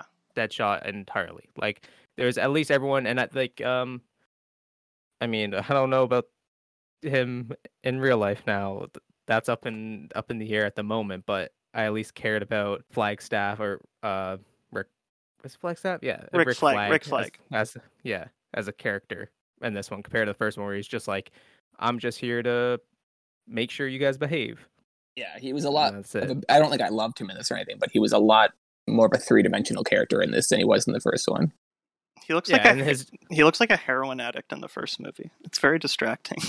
He still looks like kind of weird. Like he's got like a very he's so like muscular, and then his face is so skinny. So he just looks yeah, it's like so sullen. he looks like sick almost. Yeah. He looks way worse in the first one for that, but yeah, he has a very odd uh, build. Not to shit on the guy's looks, but yeah. I mean, I don't care now. We heard he probably raped someone or whatever's going on with that. So shit on his looks all you want, Alex. Alle- allegedly, I guess allegedly. yeah. That's why I said maybe. Um, um, but yeah, I it was just really fun. I had a lot of fun with it, and you know maybe it's going to see it with Ben, but things were fucking more funny than I think they were because Ben's laugh is the best thing ever. it's great to see a comedy movie with me and Logan too, because sometimes I'll just laugh because I hear Logan laughing, and then he'll laugh because I laughed louder than he laughed. Everybody else in the theater hates it, but I, I love seeing a comedy movie that I don't really like because I just I, I just like like to laugh at a lot of things. Like even after Free Guy, which like I didn't really I don't know. It was it was like exactly good. I wouldn't, but it, it's honestly not. Still, I just had kind of had a good time with it. I'll probably move my rating down to a two point five, if I'm honest. But um, I probably laughed the most in the theater and like the loudest, just because that's how I laugh. And I remember leaving, and my two friends were like, "That was really good. Like I really liked that." And I was just like, "Oh." No, it wasn't. It was okay. Like it was whatever. They're like, "What do you mean you were laughing the whole time?" I was like, "Yeah, I like to laugh. It's fun." um i did have a blast with this one though like i i thought this was great i i will say i probably have the most like specific issues with it other than jacob but i still thought it was like exactly what i wanted out of a movie like this um i don't think it was perfect by any means but i liked most of the new additions i don't know i'm, I'm surprised you didn't like king shark that much gabe because i think king shark's like probably one of the best I- additions to this roster. I do no, I love King Shark. I, I was talking more in the sense of like they're fleshed out all the main team's characters, and he's the only one that's not like intensely like Yeah, I, he's a lonely he's a lonely outcast. But I but I think that like he has a good arc that way where it's it's such a ridiculous thing to give a character like that an arc of any kind. But I, I like the idea that he is just seen as a monster at the beginning and has no friends and would easily just turn to the woman beside him and eat her and then by the end of it he wants to try to make friends and actually like I, I like that he's trying to fit in the entire time. Like I think Yeah. that's super sweet. Yeah, no, definitely. Um I got so many complaints. So you, you hold that thought of it, King Shark. I'm gonna write okay, this sure. totally disagree. There's no arc at all. But yeah, I I don't know. Should I get into? Or are we just doing early thoughts still, or what are we doing? I guess just as the man. conversation goes. Um, I'll I'll I'll I'll give a few more of my thoughts. Sure. you. Get into your negative like, thoughts because I open I want, a I want this to turn into an argument at this point. um, first of all, I'll say King's Shark stays the exact same. The first scene with him reveals that he's actually, you know, sweet inside, and then that's just his character for the rest of the movie. So he doesn't have an arc. I disagree. There's just the one scene where he goes to like the water aquarium. Honestly, I'm like really surprised you guys think like all the characters are like so three dimensional. Like they're very just one note. Like they're not too much really. Rick Flag, on one hand, what I really like here, and I'll I'll give it to James Gunn. He's nothing like the character in Suicide Squad, which like some people could see that as like an issue, like it's just a new character basically. I I like to think that that implies that he has some kind of growth. He's seen enough teams die that he's kind of grown a little bit of attachment for these people, and like it really means something to him now when people die. It's just because he's like so hurt by it, which is what I like. It kind of made him seem like, all right, he cares a little bit more. But like Harley Quinn has no role in the movie. She's just really just there. I like Harley Quinn in this movie. Like I like In this movie, Margot Robbie in the performance. Yeah, I like Margot Robbie's performance. Like she, I just think she's like a fun actress, and you know, she's definitely the per- person here that knows the character the most now, and she's been there the longest. That she just, she just you know embodies it, and she kills it. So I have fun with her. I think Bloodsport is a terrible character and absolutely just uh, Deadshot, but rewritten. Like there's no difference at all. They make a You could joke just about scratch out that. the name. yeah. Do they? Yeah, they do.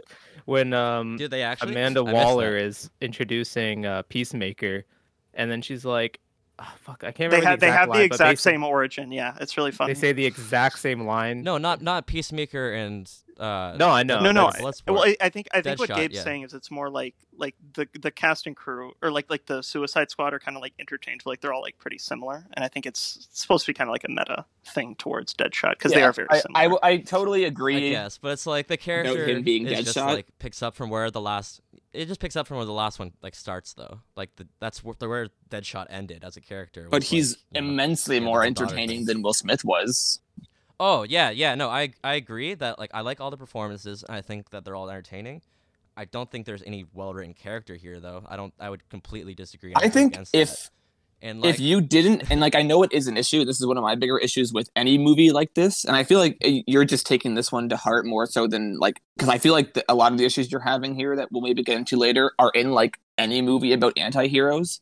One of my issues is when you take a character to a place of like no return at the beginning and then want to give them a redemption arc because I, I i think Oh man, oh yeah, that's that's what this movie does. and but I that's what been so every fucking movie does just like I'd say no, this but it- one's better. That's fine. that they- But if you're gonna take it to, this one, I was gonna say if you're gonna take it to this extreme though, like, I don't know. I didn't hear anyone laugh about the whole freedom fighters joke. Like in my theater, it was pretty quiet. I was dying. And like, oh really i i think What- that's like, I one of I the jokes that probably hit the hardest in my theater I didn't like hate the joke or whatever, but oh man, it bugged me so much that the movie wanted to pull like an anti-imperialism like message at the end when it's like you making a joke about killing like freedom fighters, and at the end of the day, it's still just these people, you know, like these Americans saving the day, you know, introducing democracy back to these people. Like, give me a fucking break here. But oh man, so my problem with like the the negativity in this movie is like going on early on, I was like, okay, fine. If that's just what it is, if it's just overly violent, and it's just all it is is gore and like butt jokes and like dick jokes, whatever, like that's fine.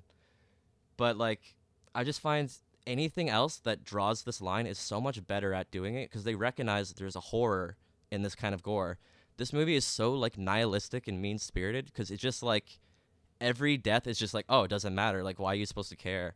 And like, I thought it was just all shock value. There was nothing to you it. mean Like- every death? I feel like I I've seen that argument a lot outside of. Okay, we're getting into spoiler territory now, I guess. But Okay, well, yeah, we'll, we'll get into it. We'll get into here. The one that pissed me off, like actually annoyed me, because this is a problem with Guardians 2 that I have, is that the movie wants to be about these broken people, like this like ragtag people, you know, coming together, finding their humanity within each other, and then so we see Ratcatcher and all of her like back, uh, her backstory trauma, and then with Polka Dot Man, it's just a joke. Like this man's depressed and like he just becomes the butt of every joke, and that's all the joke is, is that he's depressed and it's like so what he cares about people like why is that funny like it's just so mean spirited and so immature to me where i'm like oh this sucks like I don't know. Honestly, I, in- I disagree. Like, I feel like the, the main one probably being the scene with. uh Oh God, I forget his name now. Is that the point? Um milton Milton. Milton. that one that Like, scene wasn't i didn't I- think that I was that don't- funny either to be honest i thought that was just kind of Oh, annoying. I thought that scene was very funny. I thought it was Um, annoying. it just went on so long, and it was just like, oh, I get it. Like this is just. I think that's the only Taserface. time I laughed at Harley Quinn in the whole movie. Really? That was just another joke where it's just like this is just being mean spirited. It's just who cares about people dying. Like I don't know. I just think like we've gone into this like especially superhero movies. We just turned this phase where we just love seeing humans die and each other killing each other and like that's just the joke. Like there's nothing funnier than that. That's just the joke. Like someone gets their face blown off and it's supposed to be just funny. And like if that's like what people are into, like I'm not hating that or anything. I just think it's really repetitive, and there's nothing else besides that. And like, I love the. I don't know, I think- Wait, You wait, I want to say here though. I really love the boys because I think how it handles humor and violence is you're uncomfortable. Like you're not supposed to be like, oh, this is awesome. This is so funny. Like when shit happens and it's violent, it's like you get a, a laugh because you're like, holy shit! Like I can't believe what just happened. Like it's always shocking. It's always supposed to make you think about the violence you're watching, and it's never just doing it in Uh. like a gratuitous sense. That's the exception to this genre, though. Like, if you want to com- have a I whole know. Conversation about Invincible is the very, impact of- like I was saying to Ben. I didn't like the first episode of Invincible because I thought it was just at trying to be edgy shit, just trying to be violent and gore. And then as the show goes on, it really does recognize the horror of violence and shows you like this isn't funny, like this is horrible and this is terrifying. And like there are movies, sorry, I want to say there are movies that handle, you know, just outrageous violence. But if you're gonna have such like graphic like presentation in it i just i just don't find it funny it's just like and like you guys can argue against that that's fine i'm not saying it's not funny on you guys i just don't get anything out of that and i don't want to see like superhero movies become that i think it's the most depressing angle we could take it See, here's what I'm gonna say. If you want to have a whole conversation about how violence is presented in just like action blockbusters or like superhero movies, like that's fine. But like this movie isn't even like if it was attempting to have a commentary on violence, and then it's just presenting it as like super fun and over the top. You know, I could go into it, but the movie clearly is just it's doing the same as all the other superhero movies. It's just it's a lot of action, but this one's just way gorier. And so it's like yeah but that's just Yeah, that's and- all and it I is think- though it's just supposed to be like the joke is like oh it's so violent isn't it crazy we're seeing all these superheroes But is really violence ever supposed to be funny in this movie? Much? i mean i think the whole point of the first like should we just say spoilers Yeah, Yeah. we can talk about that scene. like the opening scene and everything. I thought that was trying to go for like, oh my god, isn't this crazy? And like my theater was just silent, or even like uh, what was it? Weasel's death got a good Weasel, laugh. Weasel Yeah. drowning. I didn't laugh at all. Tori was like, "That's fucking." That's hilarious. It was hilarious. No, that was really funny. Here's the thing: is I think you're taking it at a totally different way. Where th- one of the reasons I appreciate this as humor so much is not just like making light, or it's not to me. It's not even mean spirited. It's taking something as stupid and ridiculous as a superhero universe and playing it realistically. Like if these people were in this situation, no one has fucking plot armor because that's such a ridiculous but thing they to do. into a story. They do. everyone does in the Yeah. first like that. So the team A sequence, like it shows like oh everyone dying, and then Rick Flag and it cuts back to Harley, and it's like okay, well they're not going to die in the entire movie. It's like why did you even have that scene if you're just going to deflate the tension right afterwards? I would have rather them just kill off one character and then just have characters to kill off throughout the movie because by the time you Yeah, hit I was the gonna say that is yeah, by- I was gonna mention by too. the time you hit the end, it's like, okay, this is when characters are gonna die. Like, there's no surprise anymore. Like, everyone has plot armor. There's scenes when they're raining squids and no one's like being hit. There's scenes when they're and dodging that's bullets. that's fair. yeah, but they're and dodging bullets of argument that I fire. You know, like bullet fire. But I think you to just go back and say that it's all mean spirited nature, like I don't think that's the point of the joke. I think you're supposed to take away, like, oh yeah, fuck, if you threw a like they're called the Suicide Squad, they're supposed to be in this No, mission I- to I die. get- I think it doesn't. The- It works as a joke in the beginning, and I don't think there's a reason to not laugh at the beginning part.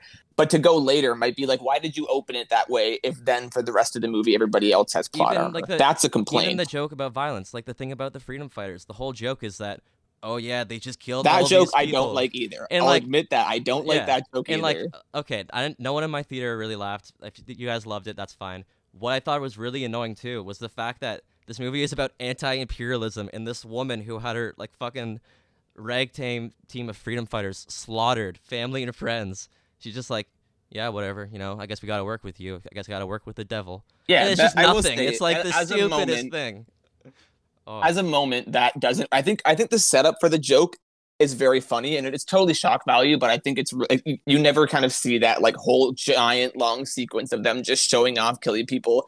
I think the immediate hit of like oh fuck they just killed the good guys is very funny but then the movie has to continue. Yeah. And there's no way to go about that in an appropriate that's- way that's what I saying, or like anything inter- so really I will say I I was very awkward and uncomfortable because it's just like she's there and her only reaction is, "Oh, you stupid Americans coming in and killing people." yeah But I'll fight for you. It's okay. really dumb also. I happen to have a whole other like armada somewhere else that will show up at the ending. I but that, honestly, I think that whole subplot is so like minuscule when it comes to the grand scheme of the film that I'm fine with mostly ignoring it. honestly, if you want to be honest, most of this movie is just like that is like a lot of the film is just getting you know Rick Flag, getting Harley, getting the plans, and the movie like they go fight the thing. But I like you the know? team dynamic. Like that's why I no, I know. I'm just lot. saying. For me though, it's like there's there's nothing to this plot that like it's not like every superhero movie needs to even be like you know such a new thing. But it's like this is just the exact same thing that we've been seeing. But it's really to me it just felt really long, really stretched out. Like I like Harley in this movie, but Harley doesn't need to be in this movie, and she just makes it longer by having her little side plot thing. And Yeah, Harley is What- probably my least favorite part of what what I wanted out of this was I wanted to be weird and I wanted to like the group dynamic. And to be honest, I just don't like any of them. I just like I okay, that's not true. I like Ratcatcher and I like King Shark. I really like Polka Dot Man, but Polka Dot Man's a joke, and it's the same problem with Mantis or yeah, Mantis and Guardians of the Galaxy 2. Where that movie's supposed to be about these like people with trauma coming together, you know, making family with each other.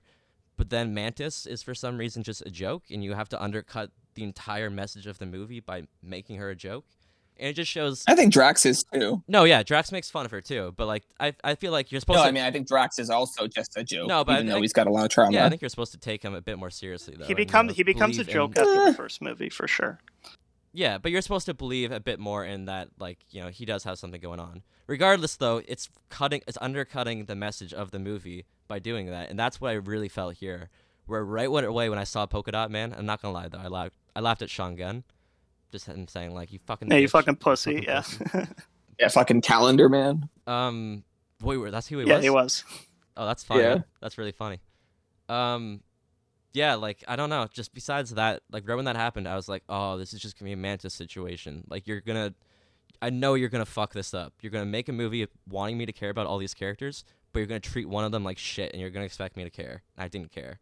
And that's just how it is. He he did it bef- the first time, and I was, yeah, I was forgiving the first time in Guardians, but here I'm like, I, I don't mind. I get the complaint with Polka Dot Man, but I don't mind it as much because I I think it's incredibly funny still. So I don't really mind. Like I love. I don't. I usually I don't like that kind of weird like edited imagery in movies either. But I thought it was really funny when they all became his mom, and I think it was super like. I feel like people fucking love the like first Avengers movie where Cap's like Hulk smash and then he runs off and they were definitely trying to emulate him as like that Captain America moment there. But I thought that was fucking hilarious when he's just like King Shark, like nom nom. Harley, take the high ground. And he just looks over. He's like, "You know who that is?" He's like, "What? That's your fucking mother!" Like that part fucking killed no, I, I hated the um, I'm a hero, and then he just dies. it was just like, are you kidding? Like, I was like, this character, like, fucking, oh, whatever. One of the only ones I actually liked here. Again, though, like I, I will admit, a lot of them, like the first, second act of the movie, definitely gives plot armor. But I think that's another one that, like, I don't mind as much, and I think it's funny because I do think it's bullshit that in any other movie, that moment would have just been, "Oh, now I'm a hero," and then they survive I- and they're just cheering in the middle of bothers this me- action Yeah, sequence. what bothers me two things is that it, it undercuts the whole point of the movie about this ragtag people coming together, and then number two is just that like he was obviously the most OP. He was cutting open the leg, and they're like, okay, let's just kill him right now, and then like. I know you guys are probably but gonna he is like probably too emotionally unstable to really like actually benefit them as a team at that point. Like, What do you mean? He was cutting the leg. I know it's sad. Yeah, he also doesn't- of, like, Yeah, he doesn't you know, like killing people. can- He was pretty fine with it. Well, he does it like once. Oh, at twice. But he yeah. said to the he was the one that admitted like yeah we killed all your friends because we I pictured my mom like he, no one none of them have any remorse for what they're doing at all and then by the end of the movie we're also supposed to care about them it's like they didn't apologize for killing those freedom Um, fighters Ratcatcher doesn't really like ever kill anybody. no he killed all those freedom fighters they didn't say anything about it oh that's peacemaker sorry but yeah like those two they don't they, Yeah. there's nothing said about it i'm just like all right like we're just with this gang of people and you know none of them are like trying to apologize and make amends here I mean, Peacemaker, again, spoiler alert, does end up being like a villain. Yeah, no, I don't. I I, don't. I don't care about that one. Like that, that's that's not what I care about. But I think I I I do agree. I it's harder for me to like actually care about um oh god, I almost called him Deadshot. Bloodsport. exactly. Bloodsport. Because I think they just have him have so much like I mean even the, the killing the freedom fighters like he could have definitely shown more remorse. I again I, I it, it sucks that it's like it's one 30 second joke in a movie that takes away a lot of their character development and I agree to that but like I can still just have fun with the movie and then kind of turn my head off and enjoy the emotional moments. I think Ratcatcher is outside of being a part of this group while they're doing this like pretty untouchable that way like I, I don't think she does a lot of truly bad things in this movie Yeah, no, she. and even why yeah, she's she's only in Belle Reve for fucking armed robbery like I don't give a Yeah, fuck no, I have nothing against her. And I like uh the way they show her backstory. The um, through the the window. oh that's such a cool Like the yeah, like it turns like yellow and everything. I thought that was really well done and everything. But like it was just like at that point I was like, why am I supposed to care? Like you guys were all been together and like no one's giving a shit about like all the people that they've murdered. And like yeah, she hasn't done anything, but she also didn't like, you know, no one's showing any remorse or any care about all this bad shit. But on top of all of it just just being mean spirited, like I just that bothered me and I get that that's the tone in the movie and that's what it wants to be.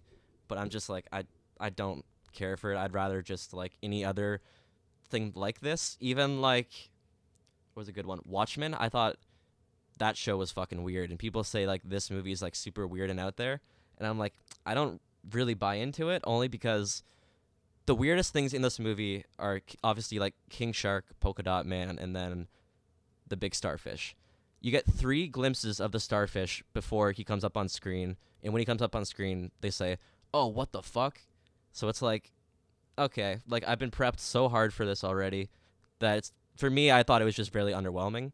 Like it was just like, okay, yeah, like he's here, and then once they do fight him, it's over in like ten minutes. Like it's really just a couple people zap him, they throw the rats at him, and then it's done. And so it just felt like a lot of build up for something that was just like, we have no villain here. Let's just throw this third act villain with the starfish, and it was just like didn't come together for me. I was just like, I don't like this dynamic. There's no good villains here. Nothing like fun really to bring me in. And yeah, All right, I'm gonna I'm gonna sprinkle in some things I loved about this movie to undercut the tension, and then I'm gonna then I'm gonna bring up my two biggest oh, issues. I will. I will it. say I did like the camera work. I didn't think it was like incredible. I think people are giving it like saying like, oh, like this is like yeah, the best shot looking superhero movie in years. It's like it's good. Oh, I yeah like, yeah. I was gonna say I have some issues. It's good, Well, I'm just like, I confused at like the the aesthetic at times, but it, there was some nice shots. I mean, compared Yeah. to like the Marvel shit, it looks fucking Yeah. incredible, right? I another thing I didn't like though is like we just go back to like a lot of this movie is just at night, and a lot of the movies just like in a an empty like sandy city, which is another thing I didn't hate. That wasn't like the visuals, but it was like, why did you choose to shoot in these really boring places? I thought it was fucking boring. I mean, it's just South America. Also, though, I- I, I- just didn't think this movie should have gone super political, considering like you want to be fun, but you're having this like anti-imperialist message that you're already undercutting yourself. Just get rid of it. Make it about something else. Like you're not doing anything here. You're embarrassing yourself, James. Go on. All right, undercutting the tension. Here's some things I liked. Use of reflection. Three examples. The one, the The first one's not that great, helmet. but it, it, it kicked off the movie, so I have to shut the fuck up. You're spoiling Oh, shit. oh, the prison, the helmet, and then uh, Shut up. And then the bus, yeah. So I feel like it was definitely a choice, but the the first shot of the movie, like flips and is revealed to be the reflection of Michael Rooker's character. That one's like a cool shot, but it's nothing incredible. Um, then there's the, the when they do the backstory for Ratcatcher 2, like I don't even think it's an incredible backstory at that point. She just kind of ex- instead of just having a shot of her explaining it, or instead of she explains it and then cuts to randomly flashbacks. I love that it's just the the window of the bus yeah, becomes like a screen that like projects her flashbacks onto it. I thought that lie, looked really would be- cool. It'd be very forgettable if, yeah, it'd be forgettable if not if it was Um, shot like that. Which is why I love it though. Oh, like, yeah, it, yeah. it would have just been every other sequence if it wasn't, but because he d- decided to make it like that, I think it really stood No, out. I agree. And I do, I love that last flashback that she gets with her dad when they're sitting on top of the the tower. fucking hated that flashback. Why? It's just like the song is just like it's so cheesy and it's like yeah, it's supposed to probably be a little funny. Like it's just such a like an uplifting song when there's all these rats, but it's just like I don't know. It just felt like Honestly, very I, forced I in just there. really liked her character. I thought it was supposed to be the a second joke, time I like, I watched know. it. Honestly, second time I watched it, I, I teared up when it cuts back to her and she's like crying. Tori cried too, and I was like, "What? Like, I don't get it. I just don't get it." I just she's such a sweetheart, Yeah, and you yeah. just have to like It's a- put yourself into her shoes of like how much she cared about her dad, even knowing how much like how messed up he was. The rat's really cute. and now she's actually taking what her dad created and doing something good with it. You know, I like. I just loved her character. I thought Yeah. she was super no, sweet. she's I liked her a lot. too. Um, but yeah, the third sequence. This is the one that I thought was actually like incredibly impressive. I wish it went on for a bit longer, but yeah, there there's an entire like part of a fight sequence between Rick Flag and Peacemaker that you watch through Peacemaker's helmet that's on the ground. Like it starts off. Very shiny. you wish it went longer. Yeah. Yeah, I wish it was. I, I don't know because it was a very big. It was a longer fight sequence that I wish just kind of like wasn't. Set, it was only like probably 15 seconds Yeah. in the reflection. I, I feel like though, It as could've- longer it was going on, I was like, okay, now I want to see this. Like, let's let's cut to the action. Oh no, I thought that was great. I wanted more of that. How do you like that shot? That was really cool. That was a, also. I think most of the fight choreography in the movie was awesome. A lot of the hand to hand combat was great. I, I don't like the payoff of the joke, but the sequence of them like trying to show off killing all the freedom fighters before when you think they're the bad guys is really funny. And I love when John Cena. I love when John Cena goes up to the guy and just like stabs him twenty times as he's walking by. like I like that. I like the machete, but that scene bothered me just because a lot of the scene is just like you film from the side, and then the camera would turn and they'd suddenly just have like three people in front of them, and it'd be like, oh, you didn't hear anything. No one screamed. No one alerted the other people. I didn't like the action because I thought a lot of the action was people waiting around, and like, fuck the Harley Quinn prison scene. It's a lot of people just waiting around, waiting to like kind of jump in there. when she's breaking out of the prison Yeah, yeah. or like the jail There's cell. the one jail cell where it's like the Uh, three where the dudes or whatever. That's Yeah, I- I a think- bunch of that. I think just the middle part is the ending's not, and I really liked that explosive. Like once it kind of comes into like Harley's perspective almost, and like the explosion of colors all behind her. Yeah, that that that stuff's. I love that though. That's yeah, that was probably the only like Harley part that I thought was really cool and like true to the character. I'm not gonna lie though. I didn't think Um, the and in the last act was very good either. It was just like people shooting at the giant like. Yeah, I I, don't I disagree. Just that. Just Not- giant not as much starfish. Yeah, like nothing. With not as much with Starro, but I think everything in Jotunheim was incredible. Like the second they got into Jotunheim until the second it was like destroyed, I thought that was in- incredibly tense, funny, action packed. Like everything across the board was perfect in there. I liked Yeah. um Idris Elba falling down the the the floors. I that was really That was really great. silly. Yeah, it's one of the few modern superhero movies with like decent action and with an interesting third act. Because I always hate the third acts in these movies, and this was one of like I could probably count it on one hand, but it's one of the few uh, third act, you know, like big CGI fights things, whatever, that I actually enjoyed. Oh, random, random. Uh, other thing I liked about it was I liked. I, I usually, for some reason, I'm very biased against them. I usually hate use of titles in movies. I thought all the titles in here were really cool, except for Meanwhile Harley. I only really like the stupid. Jotunheim one. Me and Tori were like, that one's cool. Oh, where it was rest of them the the roof of don't the building, and then the camera goes over, and it's all the like the uh, and fans and other stuff. I thought that one was the coolest one for sure, but I really liked like once the first team A had died and Michael Rooker was the last one to go and his blood spelled out Warner Brothers Pictures presents. I thought that was really cool. Um the one where it's like all the shit on the beach. I didn't like that it literally just said now. I hate that. But whatever. Um, And the meanwhile Harley one looked cool. I just hate that it says meanwhile, comma Harley. I don't know. It's just stupid, but it's fine. I didn't like hate any of those. I just felt like they were like just trying to get some flashes of Gunn being like, I want to do something new. I want to get some style in here. yeah, the movie had a lot there's of just style. Yeah. Reminded me of a. I didn't like all like the um the breaks and narr- like the, the non-linear story every now and then. I just felt like there's just no point for it. It, it felt like they kind of hit like a a point where they're like, okay, fuck, we need to like rewrite it. It was much better handled here than in Birds of Prey, where the uh, the um, nonlinear structure like severely hampered that film. I thought here it was better because they let you kind of settle into it before they started jumping around, and they didn't jump around like as excessively. Mm hmm All right, I, I have my two major complaints still to quickly say. So, Gabe, you want to chime in and say some things you liked before we finish off? Um, I think I basically touched on them at the beginning. Um, I can get why, like Jacob, I see why if you this like action, like over the top brutality, it's just like, it's just like, who finds this funny? Who finds enjoyment out of this at times? Like I get that, and like for me, like I, I know we've talked in our group chat about Deadpool. I really like Deadpool personally, and this makes Deadpool look tame. And I like Deadpool anything that's is fucking over the top. Well, okay, yeah, but you know what I'm getting at. Yeah, at. yeah. I know. Um, and I just like shit like this. And you know, if a movie just puts me in a good mood, especially when I'm going into it previously not that great in a mood, I think that's a good thing. And that's what this movie did. I just, yeah, I really enjoyed it. I liked, like I said, all the most of the character work. There's a few that I'm just like, eh, whatever. Um, and like I said before, like the comedy in it does hit a lot of times. Other times it doesn't.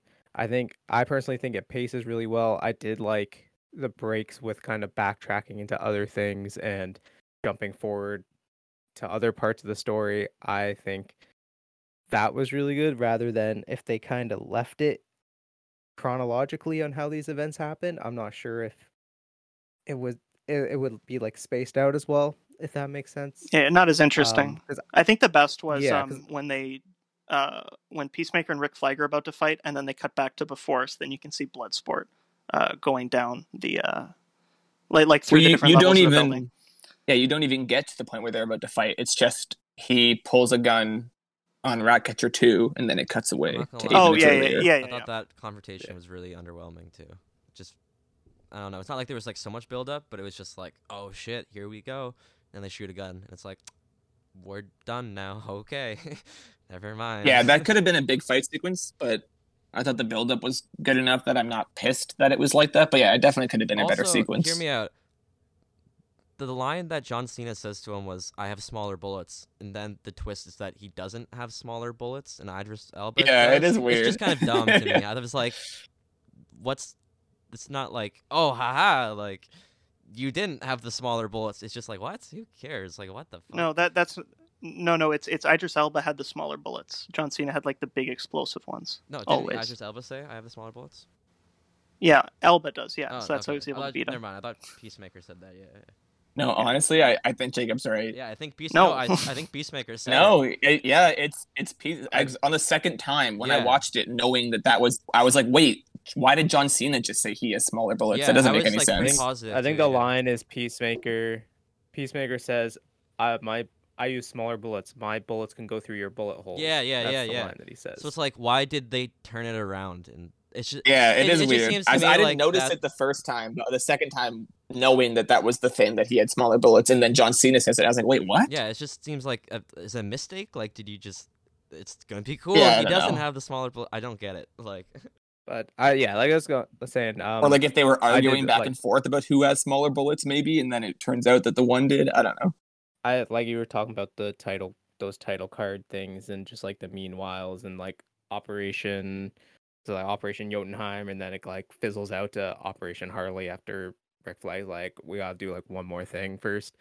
Um, I think that's all paced it really well, especially at the that last scene where it's like the eight minutes earlier, because I feel like if they were intertwining that that uh Peacemaker and uh Rick Flag fight scene with the stuff going on the upstairs office with Polka Dot Man, Harley, Bloodsport, and Milton. I feel like that would have just been like, oh, what are the odds? I mean, it still is what are the odds, but I I just like them focusing on one thing and then focusing on another thing and then eventually they meet in the middle because I would have been like, what are the chances you land at the perfect? Yeah, it doesn't overcrowd it. Exactly, yeah. But yeah, that's that's what are your you said you had two before, I, Specific before you say them. Okay, one of them better be Peter Capaldi not being in this movie for like the entire thing. Yeah, That was that's my biggest one, buddy. That's me. my biggest one. Ugh, not even just because. Okay, I'll do that one He, last. he but my other one in is the movie. Like it was just like, oh, Oh, I know, I anybody, know. He was, he was my. Okay, I guess we'll just get this one over with. Uh, I'm a huge, huge fucking Doctor Who fan. Uh, as a typical TV fan, regardless, I always find it like fun when someone's only big because they're on one big TV show, and then to see their career blossom into film. And specifically, I always want people that have played the Doctors to get more work in big movies. Matt Smith's career is kind of taken off. yeah. I guess David Tennant's had a pretty good career. Movie wise, I don't. What's he been in actually? I mean, he's got, he's going to be in Last Night Soho, so like it's Oh, yeah, taking yeah, off. Okay, okay, okay.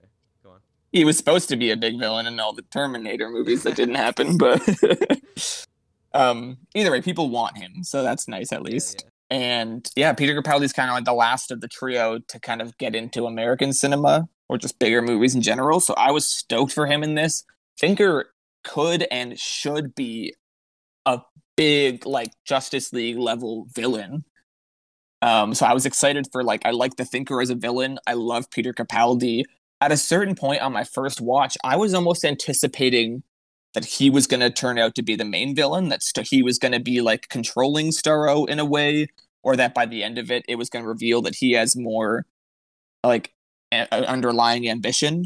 He he is playing an entirely new thinker. I'll at least give James Gunn that credit of he's like there's been three thinkers in the comics and he is an entirely new one. I remember being really confused when they kept calling him like what what is it? Gre- Gre- something Graves or Greaves? Whatever his name is, it's a confusing name. But I was like, why? I was like, which thinker is that? Because I could think of like two of the thinkers from the comics, and I was like, that's not his name in that. Maybe he's like a lesser known one, but he just made up a new thinker who's I guess not that smart and not that powerful and not that interesting. And like also Peter Capaldi is so fucking funny. If you've ever seen the the old BBC show The Thick of It, he's fucking hilarious in that. He's got a lot of great humor in Doctor Who. Like he's an incredible actor across the board and they misused him in every aspect in this. And again, like if it was just like, oh, I'm a Peter Capaldi fanboy, I didn't get what I want, I wouldn't consider it an argument against the film. But knowing that they're specifically using Thinker and that he like should have a role to play here, it just is so unfortunate that he didn't really at all. Yeah, me me being separated from both of that, I just saw him as just a character where I'm like, he's just here to do some ex like exposition, be in the trailer shot, and then he's dead. Like that was just it.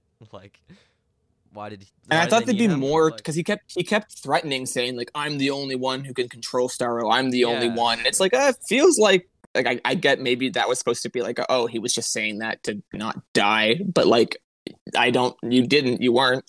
I understand you were the one doing tests on him for 30 years, but like you didn't have any power over him. You just told people to build a fucking facility around him. I wish they fleshed him out as a villain more because we were just left with the end with like Starro, who has there's no real personality there. Let's be honest, and then just a couple like nameless or faceless like soldiers and stuff like yeah, that. e- even in the comics, like Thinker has at at times had the ability to like put himself into the body of other sentient beings, and I was like, when he was like being held by him at the ending, I was like, is there even a chance that he's just gonna like put himself into Starro and like he'll be Starro? And then no, he just gets ripped apart and dies. And I was like, oh my god, fuck.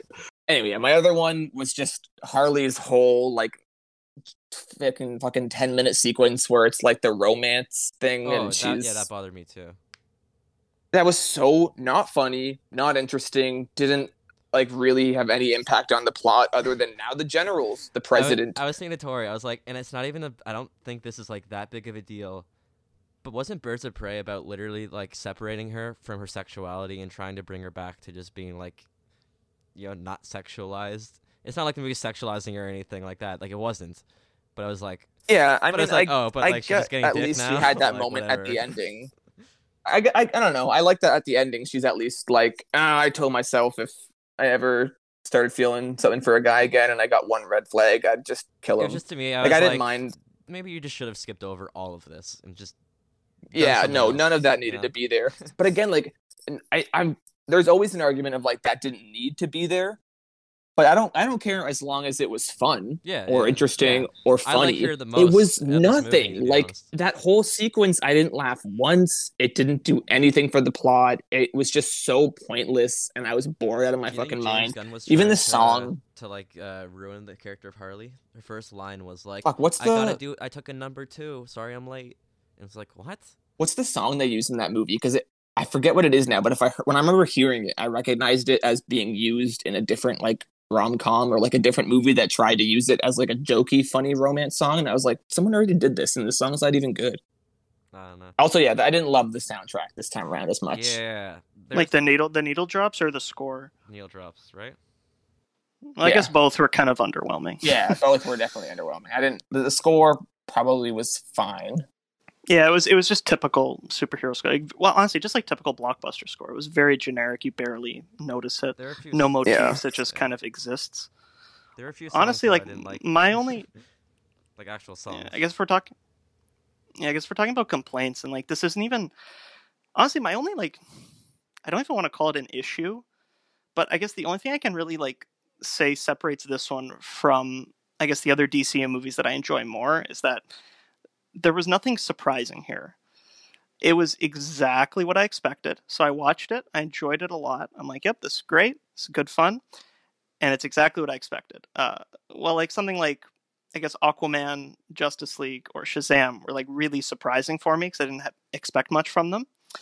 And so I guess they just appealed to me more because of that element of surprise where it was like something kind of new. Well, this one was just, is exactly what I thought it was going to be, which is fine. But that's just kind of how I Honestly, took it. I don't really think it's fine. I think superhero movies need to try to do a bit more lately. And like, not that like every no, no, I, movie- I, I, I yeah. don't mean, I, I don't mean in that sense. I mean more in like my expectations. Oh, okay.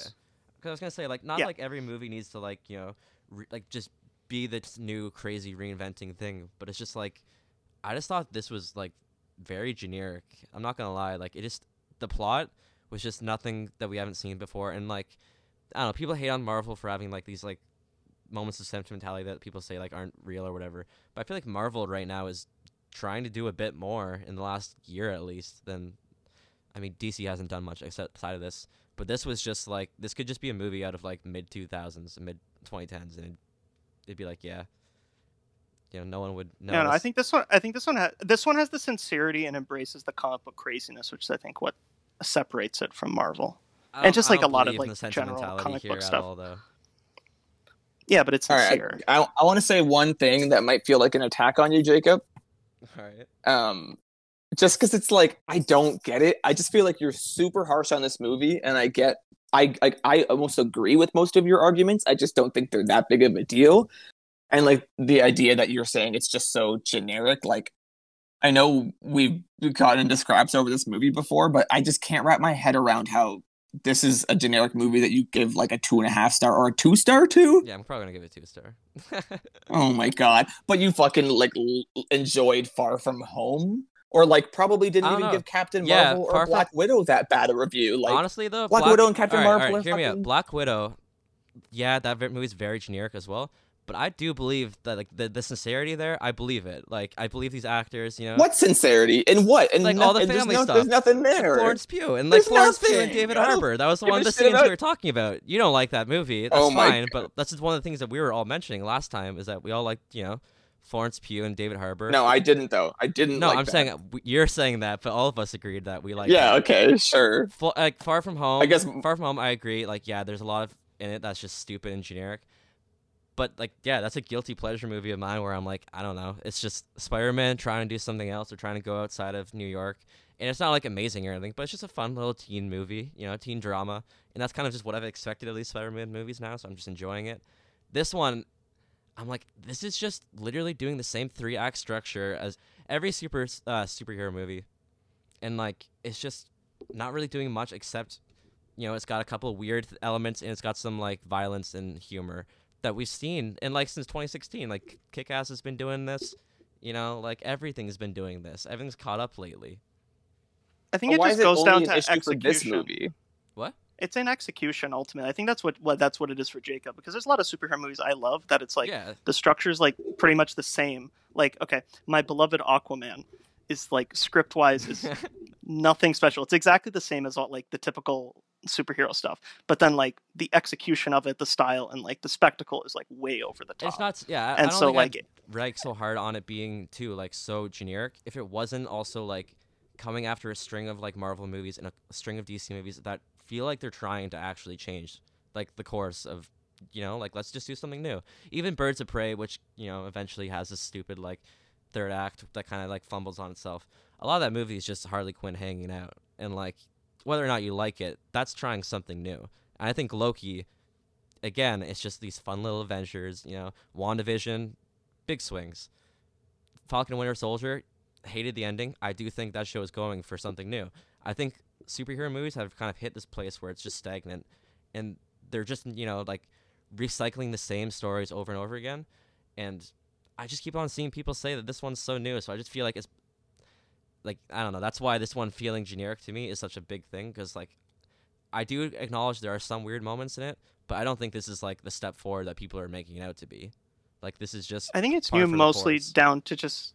I think it's new mostly down just like the execution and like the humor and like the tone of it is definitely different from like your typical superhero thing because it is definitely like way cruder, It's way just- crasser. Like the, the violence I think is going to be you know that's just it. yeah, though. but the violence is way more extreme than like most of these types of movies, and we're already seeing it. Like if you look at the box office, the audience scores like they're good, but they're not like universally liked because I think it is turning off a lot of people. And like I know there's people I cannot recommend this to because it's just way too violent. And like, I'm not gonna lie, Right, I and like. I'm not like a prude. I like violent movies. I just feel like with superhero movies, if you're gonna have like presentation this gory, I'm like, you gotta play into the horror a bit more. Like, I think everything else I've Uh, seen. I don't agree. I I know, don't that's agree. that's your I don't that's think, your guys' I don't opinion. R-rated I'm saying for me though, R-rated films me, don't that have to fit into like yeah, no, that's deconstruction. I'm saying that's for you guys, but for me, if it's gonna land as horror, or if it's gonna land as comedy, if it's gonna land as anything besides just shock value and like gratuitous, it's got to do a bit more because I just think this is like nothing really, and like I The, the only get something out of real the gore, reason that's I fine. I don't just don't really get anything out of it though. That's it's fine to not get, get anything out of it, I guess. The only reason I think it, it shouldn't really be an issue that way is if it's literally just going for like all the other movies are doing things just as violent, just not showing what it would actually look like. Like they're just dumbing it down to get that PG rating so that kids can come in. Like Yeah, they're still doing not- these violent not like things and like not saying anything like, about it. superhero movies or anything, or trying to like you know be a comment. No, I know, but that that's why like I I don't think it should be an issue that it just looks more realistic. Like I, all these other heroes are still doing things just as bad as these people. I- they just don't show blood. Okay, I- so That's more large scale. I think that's a weird comparison, though. It's like you don't want to see this in Spider-Man. Like, what do you mean? You don't want to see Spider-Man breaking people's bones? Like, same with Batman. It's like I don't want to see that if it's like uh, Batman. no I Batman, do. sure, some of them, but if it's like Batman and like Batman '89 or Batman Returns, like, no, I don't want to see that level of gore. And like, sure, maybe that's more realistic, but I don't need to see that. Like, it's fine. We've done literally 30 years. I know of you don't need to. I We've done so many years of superhero issue. movies without that. Why are we starting now? so you're saying you want them to stay the same while also being different now. Yeah, I want superhero movies to get weird and not just be like we need to be super nihilistic and mean spirited. Like I want them to do something new that isn't just Kick Ass or just Deadpool again. You know. And I think it's pretty different from those two. I And I think it was love different Kick-Ass. enough. All right, all right. We we really got to move on if we still want to do this third movie though. And I don't want to just like glaze over Jacob's pick. Yeah, I don't know. I, I'm not going to go into it again, but like all these anti-hero movies pussy out and make them like the most soft-edged bad guys. Well, this one they're like literally like villains, so I did like that. But anyway, let's go to final. I get. I get both sides. Like I, I get a lot of Jacob's issues. I just don't think they should be as like degrading as Personally, I when. I watched this movie, I just felt like shit. Like, I'm really glad you guys like felt good and like Gabe was saying like, yeah, I felt like great after. I felt in a good mood. I'm just like, I wish I could get that. I left this movie and I was like, James Gunn, you just hate people. You're the new Michael Bay. Like, No, I wouldn't go that far. that was uh, that was my okay. All right, final film, final film. four out of ten. Oh wait, Well, well, ratings. I guess final- ratings. Final rating for me, eight out of ten. It was Eight solid. Nothing too surprising, but exactly what I wanted. Three eights and a four. 'cause I also gave it an eight.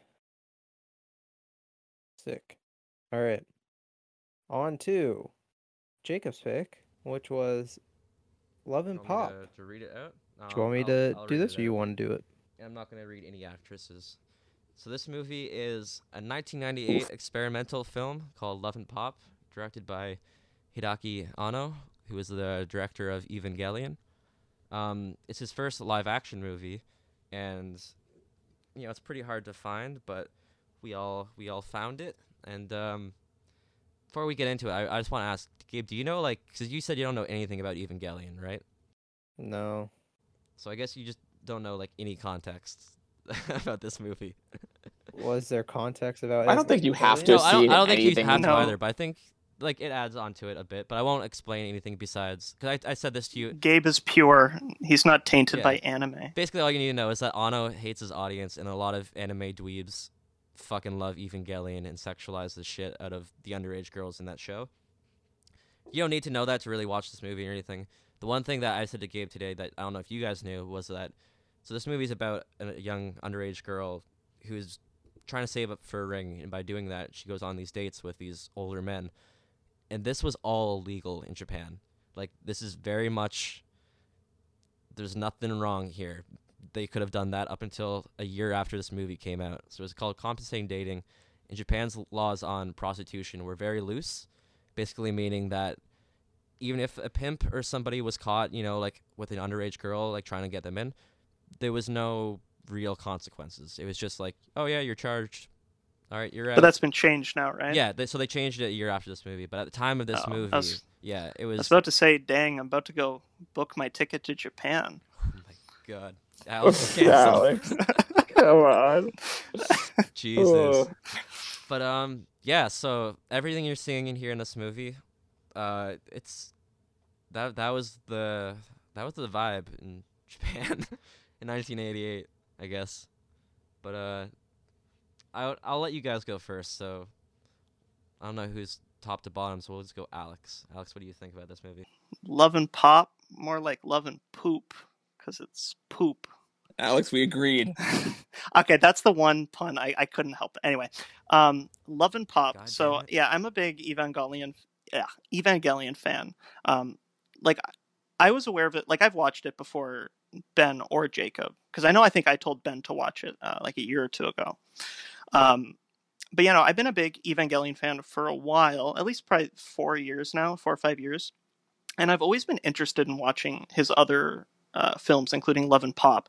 And this is a film that sort of like leaves and goes on YouTube every like couple months on a cycle. And every time I've tried to watch it, I'll be like, it's on YouTube, perfect. I'm gonna sit down and watch it, and it's taken off. And so, luckily, with Jacob's pick, I finally had to track it down and watch it, and I'm really happy I did because I thought it was a, great film. Um, similar with a lot of his work, it's definitely a lot to take in, and I'm not sure I fully wrap my head around everything this film is going for. Um, but it's certainly one that I know will stick with me because it is very experimental. It sort of came out at the dawn of uh, digital camcorders, so obviously it's all shot on that consumer grade. A lot of POV cameras, you know, like swirling and swiping across the screen in ways you can't normally do, and it gives a kind of like a home video quality to it, um, which was interesting. Um, but yeah, before I, I guess delve into the themes, but um, yeah, no, I thought it was really uh, surprising. It's definitely very much Anno, like a lot of his avant-garde visual tricks that you see in Evangelion show up here, uh, which was kind of fun uh, to see uh, translate to live action. And uh, yeah, no, it was a really moving and disturbing uh, drama. You guys? Ben, Gabe, Ben, Gabe, Ben. Gabe. Oh my god. Okay. So, wasn't a big fan. I'm gonna be honest. Oh my god. I might be the uh, outcast of the one here. Uh, I'll dive into it more after. I don't want to say all my thoughts at once. Um, I there were some things I loved about this movie and er, very much enjoyed, but overall, I just couldn't quite get into it, and I tried, Why not? and I don't I don't know. I just I tried and I just couldn't get into it. I was like I honestly got kind of bored if I'm going to be honest. like yeah, I don't know. I don't know what it was. Um like I said there are things I love that I can I'll touch upon after. But just yeah, overall I just wasn't a massive fan of it. Uh, honestly, I'm a little somewhere in between. I will say I I think it's really really good. I don't. I think it like just missed the mark of being great for me. Um, I think like narratively, it's obviously exploring something I didn't know. Like I think I'd heard some of this stuff before, but I didn't know it was such a huge part of the culture. So like it was an interesting thing to explore. But narratively, I don't think it like really did anything absolutely insane here. It was pretty straightforward. I think the the main takeaway is yeah, like that kind of avant-garde style rise of the digital age. There there are so many individual sequences and or shots here that I thought were absolutely incredible. Plus I'm a sucker for trains. So fuck that was cool. So is Anno. Um yeah, I love love me some trains. It didn't quite hit the Kino levels of from Russia with Love, but uh, enough trains to satisfy me. Oh yeah, that's some um, good train core film. like ah it's i feel like we need to get into a conversation about it but part part of me loves some of the like crazy fast-paced editing in this movie and the the weird usage of titles but i think it, it works so much better in anime Here's here's the And it's a lot, I, like- I have a theory. There's all these like millisecond like cuts in animation. Like if you can you can have shots that last less like half a second, and your brain can pick up on animation easier. Like you can just digest what you're processing, like process what you're viewing. Sorry. In live action, for whatever reason, like it just takes an extra second, and I don't think he understood that yet. Like maybe But- maybe uh, that was I- wrong. I like, think it- maybe I'm just guessing, but like that's what I that's what I was guessing from this. It's just there's all these like Um, shots that are like boop boop. It's like how but am I, like supposed i, I think think that? that's a huge complaint because I'm not saying it's and- and I think- I'm saying yeah, like I just think that's what it was. Is all. no no for me i think it, it, it is and should be like i think it's a valid complaint because there were so many like it. I'm just it- saying it- that's what I think. It, was it almost idea hurt my brain. Like I, I've only ever like had trouble paying attention to a movie a couple times. The newest Jason Bourne, holy fuck, that gave me a headache. and this is one of them. Like I, I, there were times where I had to like really like blink for a long time. So I was like, fuck, this is like distracting, confusing, like way too much at once. And and he had so many amazing unique choices of shots even something as simple as like the the the sequence where the the two girls get dinner outside and it's an overhanging like bird's eye view split down the middle by that barrier. Like that was a really cool shot. So many individual moments in this that are amazing um and some great film work with obviously you know kind of shitty quality cameras um, I also even just not even down to the fast paced editing. I don't think there was a single use of um, like the vertical aspect ratio that worked for me here. I don't know why he decided to start doing that at random times. It's okay. even Okay, before we get into everything that doesn't and doesn't work, let's just say though, like, this isn't meant to be a typical narrative structure. Like, this is supposed to be an experimental movie. So it's like, you know, a lot of these choices, whether they don't work or not, like, I think I'm just a bit more forgiving on them and letting him just do them, and kind of dissecting why or why not they don't work. You know, like, so for that one, I think it's more just supposed I- to be like reflecting her feelings, and she's cornered. I know, you and like I, the one I could kind of, but it's also like all four girls in the one shot too. So I Yeah, don't know they're- why. cornered Like I don't her. know. I think is that the one you're talking about where like they're they're kind of It was just them looking for the ring. It's just them looking at the ring. And then it randomly is like that compressed shot of them all standing there. Okay. I don't know. The idea There were- is there yeah, were a couple- to be like yeah, reflecting like the mood. yeah, there's the a couple uses of it where it worked, but then um oh fuck, I feel like we talked about a movie recently too, where like some of the stuff I, I could like think about it for a second, be like, oh, they did this because of that, but then they'll do it again for what seems like no reason, and it just doesn't work, and it looks bad. Um, and again, like I did really like this movie, so it sounds like I am not that big on it right now. I'm just trying, and I, I, I like, I don't know if you were just hoping Gabe would like it or surprised, but I don't think Oh, I, after, I would ever after I uh, we watched Old, I knew that Gabe probably wasn't gonna like this movie. Oh yeah, it was old. Old was the one I was thinking of. Um, but yeah, like I don't think there's a single person I know that I would recommend this movie to, That's even fine. though I really liked it. Out, outside of us, not including Gabe, I guess. I don't think there's a single person I know that I would recommend it to. yeah, it doesn't make O- it a only bad only like though. like my art house. yeah, like I wouldn't say that makes it a bad movie though. Like it's no, no, no. I'm just yeah. saying your shock at Gabe was surprising to me because, like, I would not. I No, I, I, was, wouldn't I wasn't actually. anyone Very, yeah, I wasn't not actually very shocked. I, I, I also do think there's a difference between movies where I wouldn't recommend it to anybody and why I wouldn't judge anybody for not appreciating it. Because I think, yeah, I don't know. I, I think the editing and one of the first scenes of this movie is them going through Japan and the, the guys are pestering them, asking, offering to pay them money to go, like to take them to dinner or whatever. And I thought at first it was just going to be that heavy, fast paced editing whenever they're in Japan walking the streets to kind of mimic the chaotic feeling of like the city life of Japan because it's like one of the most op- uh, overpopulated parts of the entire world. It's bustling, it's insane, and they're being harassed. Like everything about that em- evokes a, like, a very chaotic feeling. So that editing would have worked amazingly there if it ever took a minute to slow down.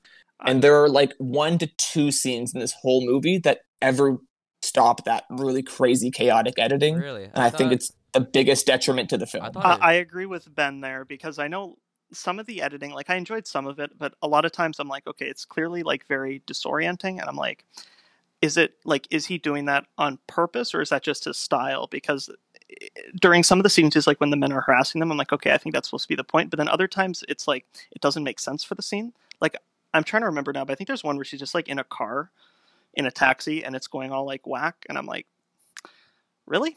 I uh, not sure what you're going for here, but okay.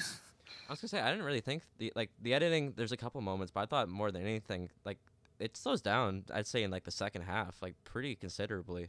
Like once she just gets like get knows she wants the ring and she's going through like all the dudes. Like I didn't think that was ever like fast paced. I thought it was like almost Uh, it slows slow. down. The like two of the bigger scenes where it does get slower are definitely there, but I think a lot of it is it still keeps up with that editing. Really, I, didn't- I didn't I didn't think so much too much because I thought like a lot of it was just like what's the word? Mainly- kind of stretching Mainly out just like the, two big like, dates. Did, the two big dates they allowed it to slow down. I don't know. I thought even like by the ending though, like it's just like her going through the house and stuff like that, her lying in bed. But I was gonna say before we like keep talking about this stuff, what I love so much about this movie because I haven't actually really said too much. I, what I love so much is that like both is just like a shock to Japan. Like Anno is just having these shots of these like men disgustingly in this camera, and it's like so like assaulting and disgusting and he's just like shoving the audience's nose in it and saying like this is the shit that you guys are doing right now and it's disgusting. Like it's i don't know i just feel like it's such a protest and it's such such an angry movie but it's also one that like is just comes from such a place of understanding where like they don't ever like the men don't ever get a nice moment of like they're never seen in a good light. They're always just black and white like they're disgusting men. But these women like it just shows how it affects their self-image how it affects their worth you know? How that much they want to like how much they want to see themselves as like adults but they can't because you know like they're kind It's of very in- empathetic. yeah like you just feel so bad for them and a lot of it like i was reading into it is a lot of it is like the kind of like economics that came up in the the country at the time whereas like you know they came out out of a boom there wasn't a lot of jobs people were kind of just like sitting around you know like looking for something and it kind of caused a lot of women to like turn to material like material values to kind of like try to make themselves be you know have a better social status and people will pay attention to them and stuff like that. And so I just thought that's such a like while it's so specific to Japan of that era, I just feel like you can recognize it from anywhere. Like watching this, it's it just feels like oh yeah, this is happening like not to this extent obviously, but like you know there are young girls in America and like the North Americans that are like you know being kind of what's the word like manipulated into sex work stuff like. Objectified. yeah objectified like you know being manipulated into sex work like it's a very real thing that's still happening and i love just the ending of just her you know kind of in bed feeling like you know she's kind of being broken down and is less of a person and then all the material things in her room just vanquish and like they kind of float all around her and it's just her getting rid of it and having to make do with herself again and recreate herself as a person without those things.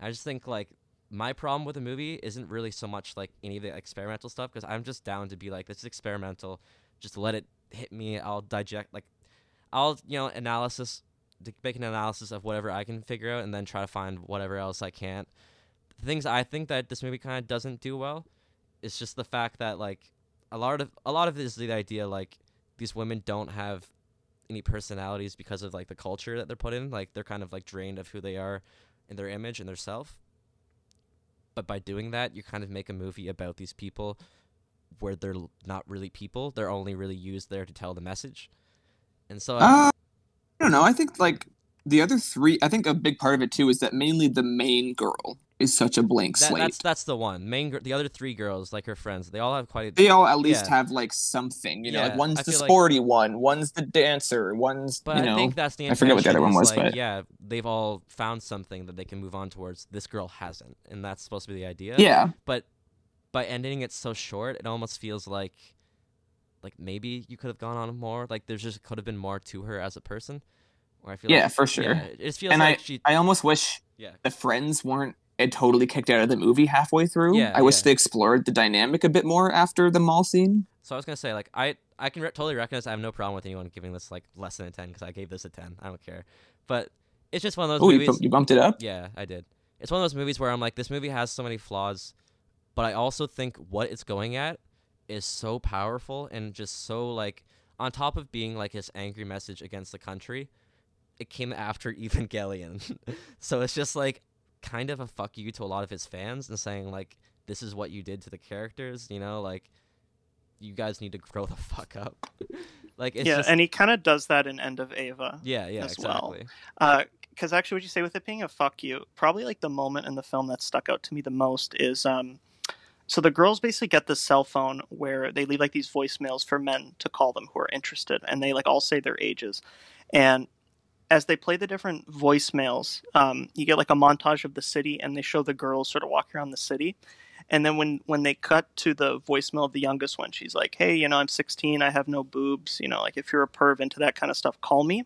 And instead of showing a footage of her it's just like this like four or five year old little girl um, and it's really like hammering home i think at that one where it's like these are like literally children like that's you know sad, because obviously like they're teenagers but they look a little more like grown up if you will and so then when they cut to that girl as like you're hearing that like kind of disgusting message it's really hammering home that like ultimately like these are just like little girls that are being sexualized and men are going after Yeah. i thought that was a powerful image yeah hmm I saw so Can I? I, I want to be honest about something too. That I think in the f- like a lot, not the first half, but like probably close to half. Like you were saying, like it's so black and white. You never see like men in a good light. I definitely agree. They're not ever in a good light. But up until a certain point, I was very nervous that this movie wasn't going for that because I think it, like, it "Oh, might no." be like yeah, like I, I it might be like just that disconnect of me not knowing that culture. But even right now, I'm still so fucking confused about the men that literally just wanted them to come over to their place for dinner because it didn't feel like they wanted anything more than that. They were just lonely old men. And I was like, I was waiting for the moment where they tried to escalate it and make it sexual, but they didn't.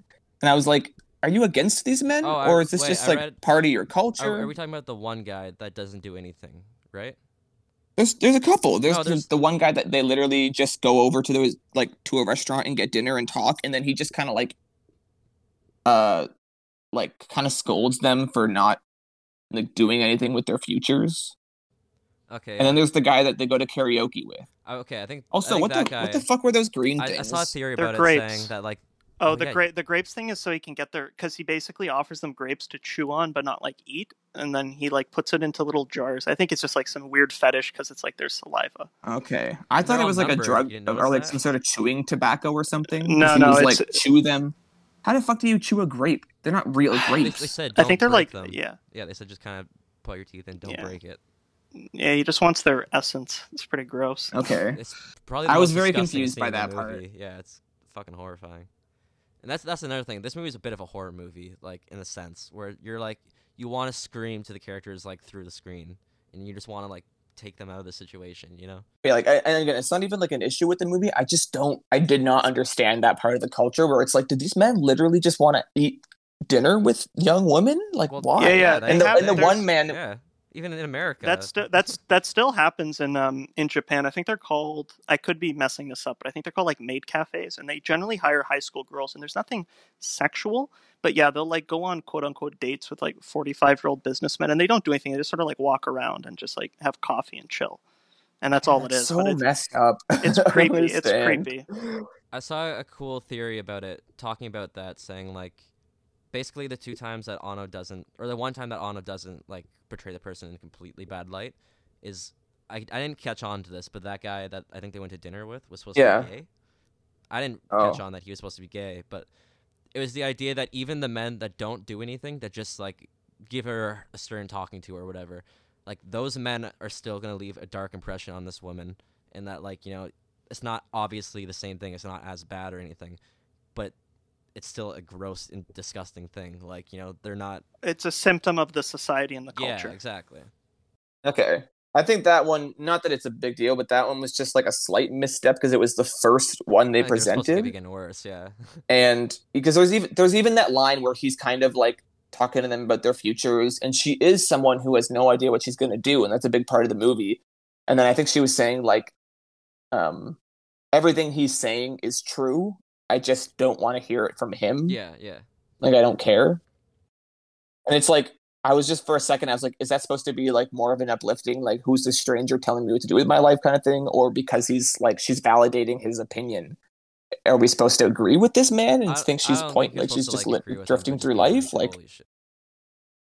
No no by the end of it i didn't that's why i was just confused that that was the first one that yeah they and with your us with. confusion i think that's honestly because i've had this issue the last couple years where like you watch like a very socio-political foreign film and like it's obviously not a negative against the film but like yeah if you aren't aware of like the politics or the culture like a lot of things go over your head. Because i had that issue last year with bacurau yeah. which like was still my favorite movie of last year but like a lot of the political stuff and historical uh, things just kind of go over your head until i looked it up and read into it later. Yeah, I, but yeah i definitely feel I that. knew giving it to you too. I was like, I think you know about enough about like Evangelion and like End of Eva that you'll catch on that obviously this is Anno like angry at his audience, and I think you'll just ca- Dude, I go to comic conventions. I've seen all the weird like lolly anime yeah. shit that they I was have like, you guys, on their you displays. guys, you guys will figure it out. I was like, I wonder what Gabe's gonna think. 'cause Gabe's just gonna think like I'm a fucking pedophile. honestly we, we can talk about this in the the nge episode we do too but i don't know if i'm as on board with your guys thoughts about Anno in exploring sexuality in nge because i i was like because alex kind of opened it up first i was shocked at how much you went there jacob because i almost thought you weren't going to appreciate nge because of how sexualized Sorry, wait a these young girls For are the in it. folks at home, NGE is Neon Genesis Evangelion. I think a part of Evangelion is that he thinks And it's supposed to be I- like I liberating, still- and he thinks it's supposed to be like He's a, empowering he's for these I, women. he's a, he's a bit of a hypocrite. I, I'll and I, admit, 'cause- yeah, 'cause I can admit hates, that too. Yeah. He hates he hates otakus, but he's also a self-admitted otaku. So while he like you know puts imagery and stuff to chastise it, he still has characters like Mary and like Misato, and they have like the jiggly boob shots and, yeah, the butt shots, I- and he still has fan service I think while some still of it. yeah. I think some of it's supposed Well, to be the even, idea like- that Shinji's like that's the idea is like Shinji's looking at these people and that's why it's focusing on this stuff. But it's like I mean, yeah, but he's still doing yeah, it. yeah, exactly. It's still like so excessive, and he still does it so much. So that's like, come on, dude, like, Yeah. come on. I don't know though. Yeah, like that's definitely a big problem. Yeah we'll, we'll get into that in the nge episode because I'll, I'll probably want to bring that up like- but In this movie, I think it was supposed to be the idea though of like Um, you're literally ripping the agency away from. no, no, no. This one, this Yeah. one definitely, I agree. It took a stance. I was just again, I was just nervous at the beginning because I have Yeah, those yeah, you're like, hesitations "Oh, in what NGE. hell?" So it, it wasn't like, oh, because I know he gets angry at his audience with End of Eva. I was like thinking about all of Neon Genesis and then being like, oh no, please don't like dude, like I was I was like 70% sure he wasn't. It's just that part that wasn't sure. I was like, oh no. like no, I but yeah, I definitely took a stance like and I really like I, I I really like that he even went that step further with those last two dates. Like kind of because the the first guy that she goes on a real proper date with that we see is outside of that montage. the movie theater dude, or not movie theater, um, the blockbuster. Blockbuster, yeah, the, the adult video store guy or whatever. Yeah, that yeah, one yeah. kind of goes from like, holy fuck, this guy's weird to kind of like trying to like empathize with him on the walk and like try to humanize him a bit. And the second they get to that video store, he's like, yeah, everyone is human, but this guy's a fucked up one. like, I, I liked that. I liked that they kind of had those different steps of like, obviously we're going to hate him because he's doing this, trying to give him some sort of humanity because mm, even the most despicable human beings, you could catch them not knowing anything about them, have a random conversation with them, and you'd have no idea that they're despicable. You know, like everyone's got a tiny bit of humanity in them, regardless of who they are. yeah. And then in that scene, he he has a um, a parallel to one of the most famous shots in End of Evangelion, yeah. Yeah, that was. Uh, which uh, honestly, my favorite part of that scene. I know it's not like the point of the scene, but um, I mentioned it to Jacob while I You was watching recognized it, all the but, pornos? uh, when they're well that, but also when they're going over the titles, they honestly had the funniest uh, like fake porno titles. It was honestly was killing me. They were Um, so were they even funny. fake? yeah, they. I, I don't know, but they were funny. Well, well, okay, yeah, I don't know. Well, like, regardless, they like, were the great. porno like titles, the subtitles. and it were is really funny you're seeing like the big subtitles popping up, just reading all the porno titles. I thought it was really funny Yeah. that um they, they show the four sections. One of them's like anime, adult, video, Pacino. I was like, what? what does that mean? they just have a Pacino section. They love What's him that there, supposed to man. be? What was that Greatest about? actor of all time. I guess I was like, is this just a Pacino joke? Just I a- think that I think your translation was wrong. It was actually Dunkachino. um, the last thing I really want to say about this movie that I didn't mention is I do think though this is like maybe top ten. Like, I I feel like just incredibly inspired by this movie just watching it.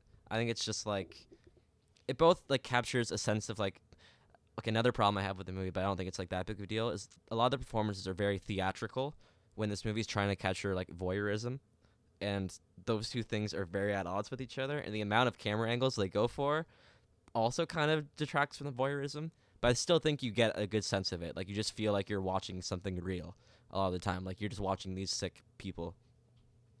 But yeah, it's actually one thing. Oh, sorry. yeah, sorry. I was gonna say the camera though, like it's just so expressive and so creative and like just so many angles you would never think about shooting from. They're just like there.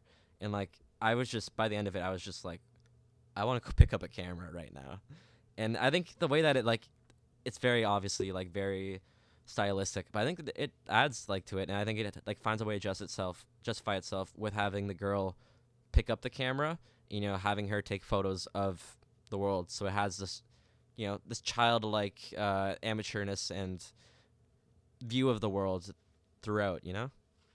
Yeah, yeah. No, that's, that's fair, something- and and I think how amateur it is, like you know, the quality of the cameras and a lot of the like, just like walking around with a digital camcorder definitely inspires that kind of like anyone can pick up a camera and just start making a movie. Like, get off your fucking And even ass. by the ending of the movie, Well, sorry. a lo- last thing I'll say, Alex, I, I'm sorry to cut you off. Last thing I'll say too is that that idea of like you want to be inspired to go out in the world and create something that almost like ties in with her at the end.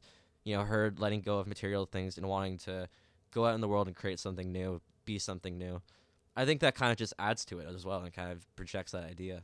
Yeah, like I'm, I'm one of those like obviously like film over digital kind of guys uh, for films, uh, and uh, for me like a lot of the more interesting digitally shot movies are those ones that, in a way, kind of expose the limitations where it's kind of like grainier, but then they also use the digital camera in ways that a traditional film camera cannot. Mhm. Obviously, Michael Mann's probably the king of that with like Collateral and especially Miami Vice. Um, but yeah, this one just really nailed that voyeuristic uh, angle. Um, because obviously like a traditional film camera cannot move in the ways that just a handheld camcorder can you can't get into the little, little nooks and crannies and get um, you know like fall between the cracks and you get really personal look into sort of the drama and emotion of the scenes.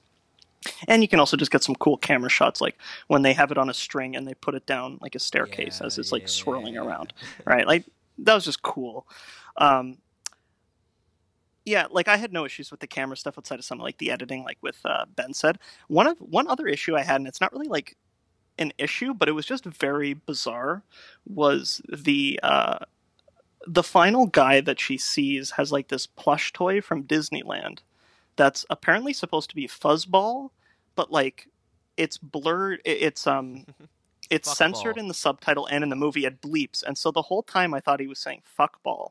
And then he's also talking about captain e and then like the next letter is censored out and he's talking about captain e and then it bleeps and i was so confused until halfway through the scene when he mentions oh yeah i used to go to disneyland and watch captain e bleep and i'm like oh he's talking about captain eo like the michael jackson disneyland film Wait, really? Yes, I was so confused. I couldn't figure it out until he mentioned Disneyland, and I'm like, "Oh, Captain E, Captain EO. That's what he's talking about." But it was I so... didn't even catch on to that, and I've been on Captain EO. Whoa, and you're the Disney nerd.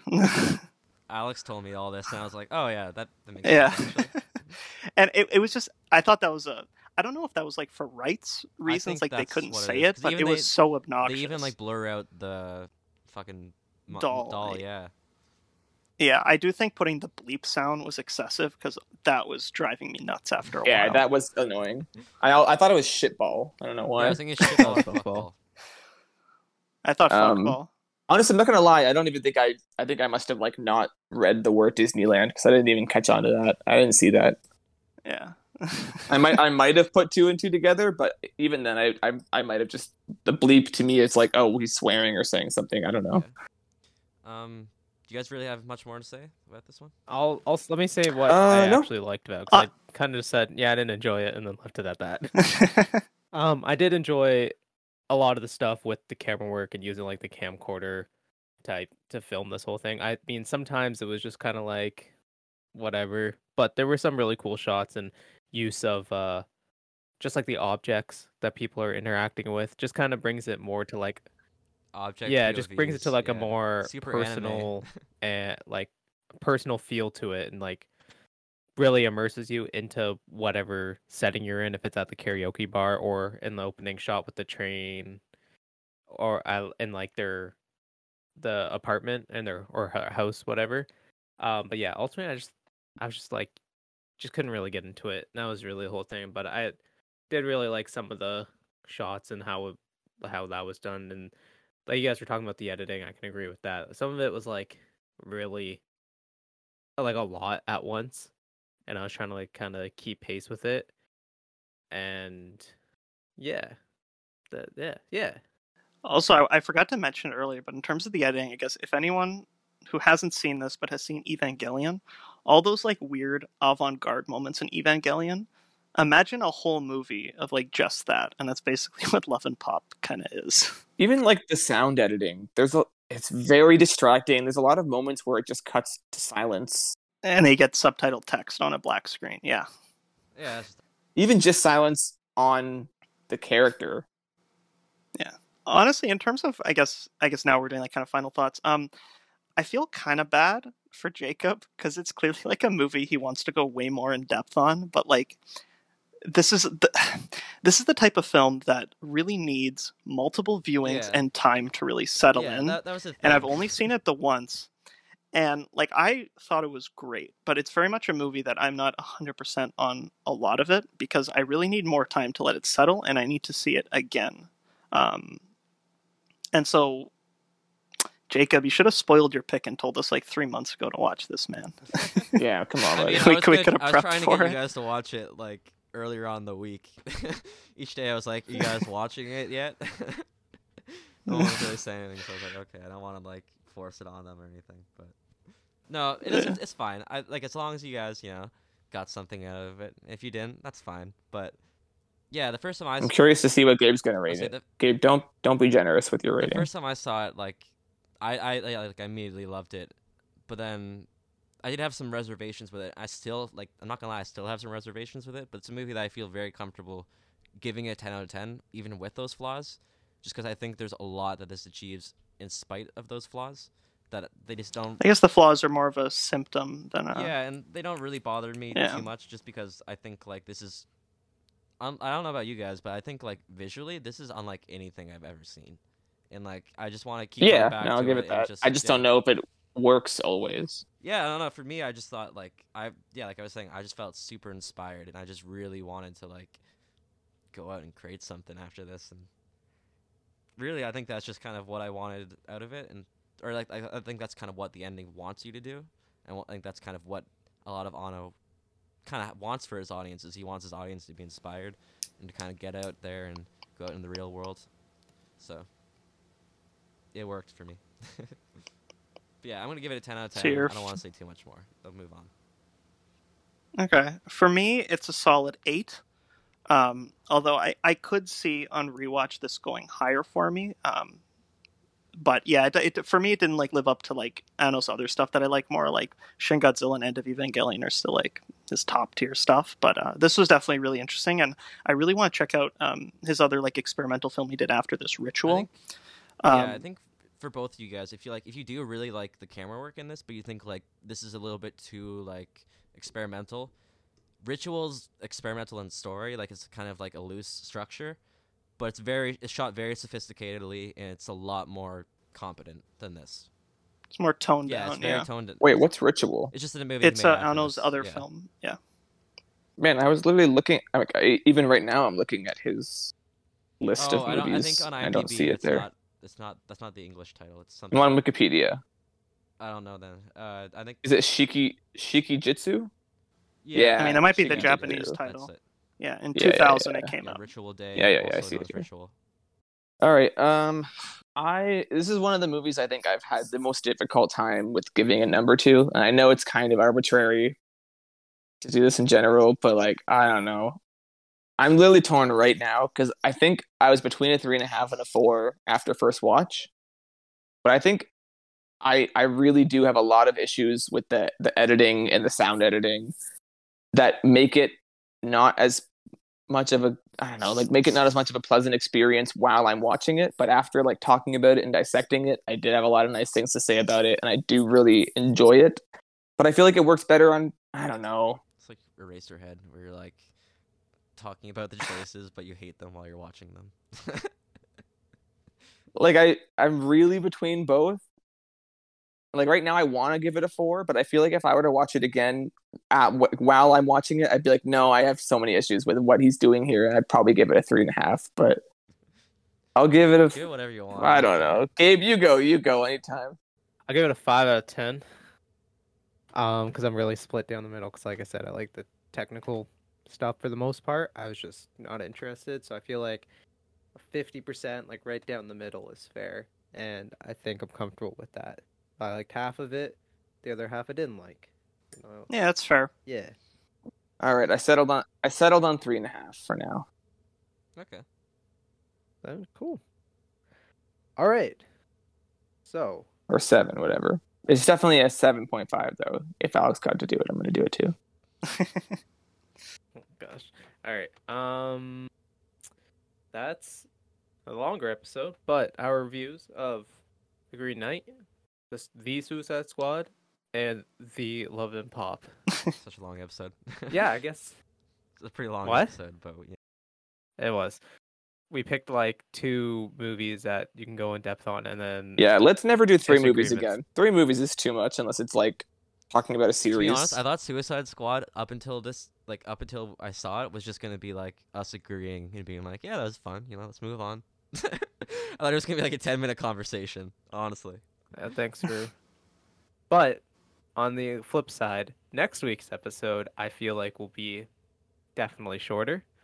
Um, so we've decided we're gonna do since we did Don't Breathe back in Halloween, and it's only right if we do the new one, which just came out yesterday.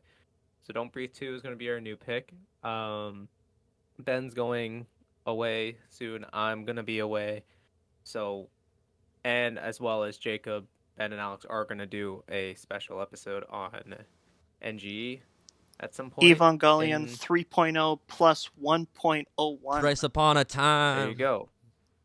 Yeah. So we decided we'll do a shorter episode. We'll do one my pick and then a new movie, especially two shorter ones. And then they'll have that. So is is so next after. episode's NGE and then technically yes. and then your The next episode the next official official episode episode? is Don't Breathe Don't Breathe Two. Two. Episode's episode 29 and- plus 1, and then the episode after that is episode 30. 21 Yes. 29.01. Yeah, yeah. yeah. Yeah. Um so we're getting towards the end of summer. Kids go back to school. I thought, you know, we don't have to pick something we have to have a long discussion about. So I decided I'm gonna pick Wet Hot American Summer as my pick for next episode because I fucking love that movie. And that conversation might only last like ten minutes, but I don't even care. I just want to rewatch it and give myself a reason to rewatch it. All right, all right. Do I we have gonna say Breakfast Club for a minute. No. I don't. Do- That's it at school. This is last day at camp, Watch the show. buddy. Uh, do we Maybe have to wanna watch, watch the show? both Netflix shows? I you can steer away from 10, 10 years later. That one was not great. There's a couple like good episodes, but that was it. If you want to watch First Day at Camp just for the sake of tying off Honestly, I loved First Day at loose ends from Camp, the, the movie, I saw that first. First Day yeah. at Camp is hilarious. I I haven't And I think seen either of the Netflix shows. I've just seen the movie, but it's been like a really long time. if you I'd just say if you're gonna have to like kind of budget your time, I'd recommend watching First Day at Camp. We don't have to go into it in the episode, but it's just for the sake of the movie, it just makes it that much better and hilarious. And the fact that they brought the actors back makes it great. Maybe I'll piss off Ben. I'll watch the Wet Hot American Summer show, but I just won't see Dark Crystal. True. That's true. that Anyways, yeah. So next episode, um, be NG, uh, whatever 3.0 plus 1.0 plus fucking whatever else. Um, that'll be a point five, and then Don't Breathe two and Wet Hot American Summer. And yeah, All right. It. you can follow us on Twitter at UTGL Pod. You can follow our Letterboxd accounts, which are always in the description. Our Instagram got disabled. Don't know why. Probably copyright issues. Probably because of the clip I put of us making fun of Taskmaster or whatever. Maybe they flagged it. The don't know. Disney ninjas came after us. They, don't- the only thing is Instagram doesn't tell you. So thanks, fucking Mark Zuckerberg, for that. Um, yeah, that's it. Tune Did in you just the next couple genuinely thank. Mark Zuckerberg on our podcast? Disgusting. Yeah. If we Yeah, if we re- if we review the social network, we're gonna get like just we we did already. episode. Yeah. oh well okay that that was before I was a part of the show, so it doesn't count. Yeah. we- yeah when they make uh when they make uh the twitter movie we'll make sure to bring you on that one Yeah, and we'll we'll do a marathon on social media and we'll just get blacklisted on uh, social media. there you go all right yeah uh follow us on there everything's in the description timestamps will be well if you're listening to this you no okay so it doesn't matter timestamps whatever All right. Uh, peace. thanks for listening Bye. peace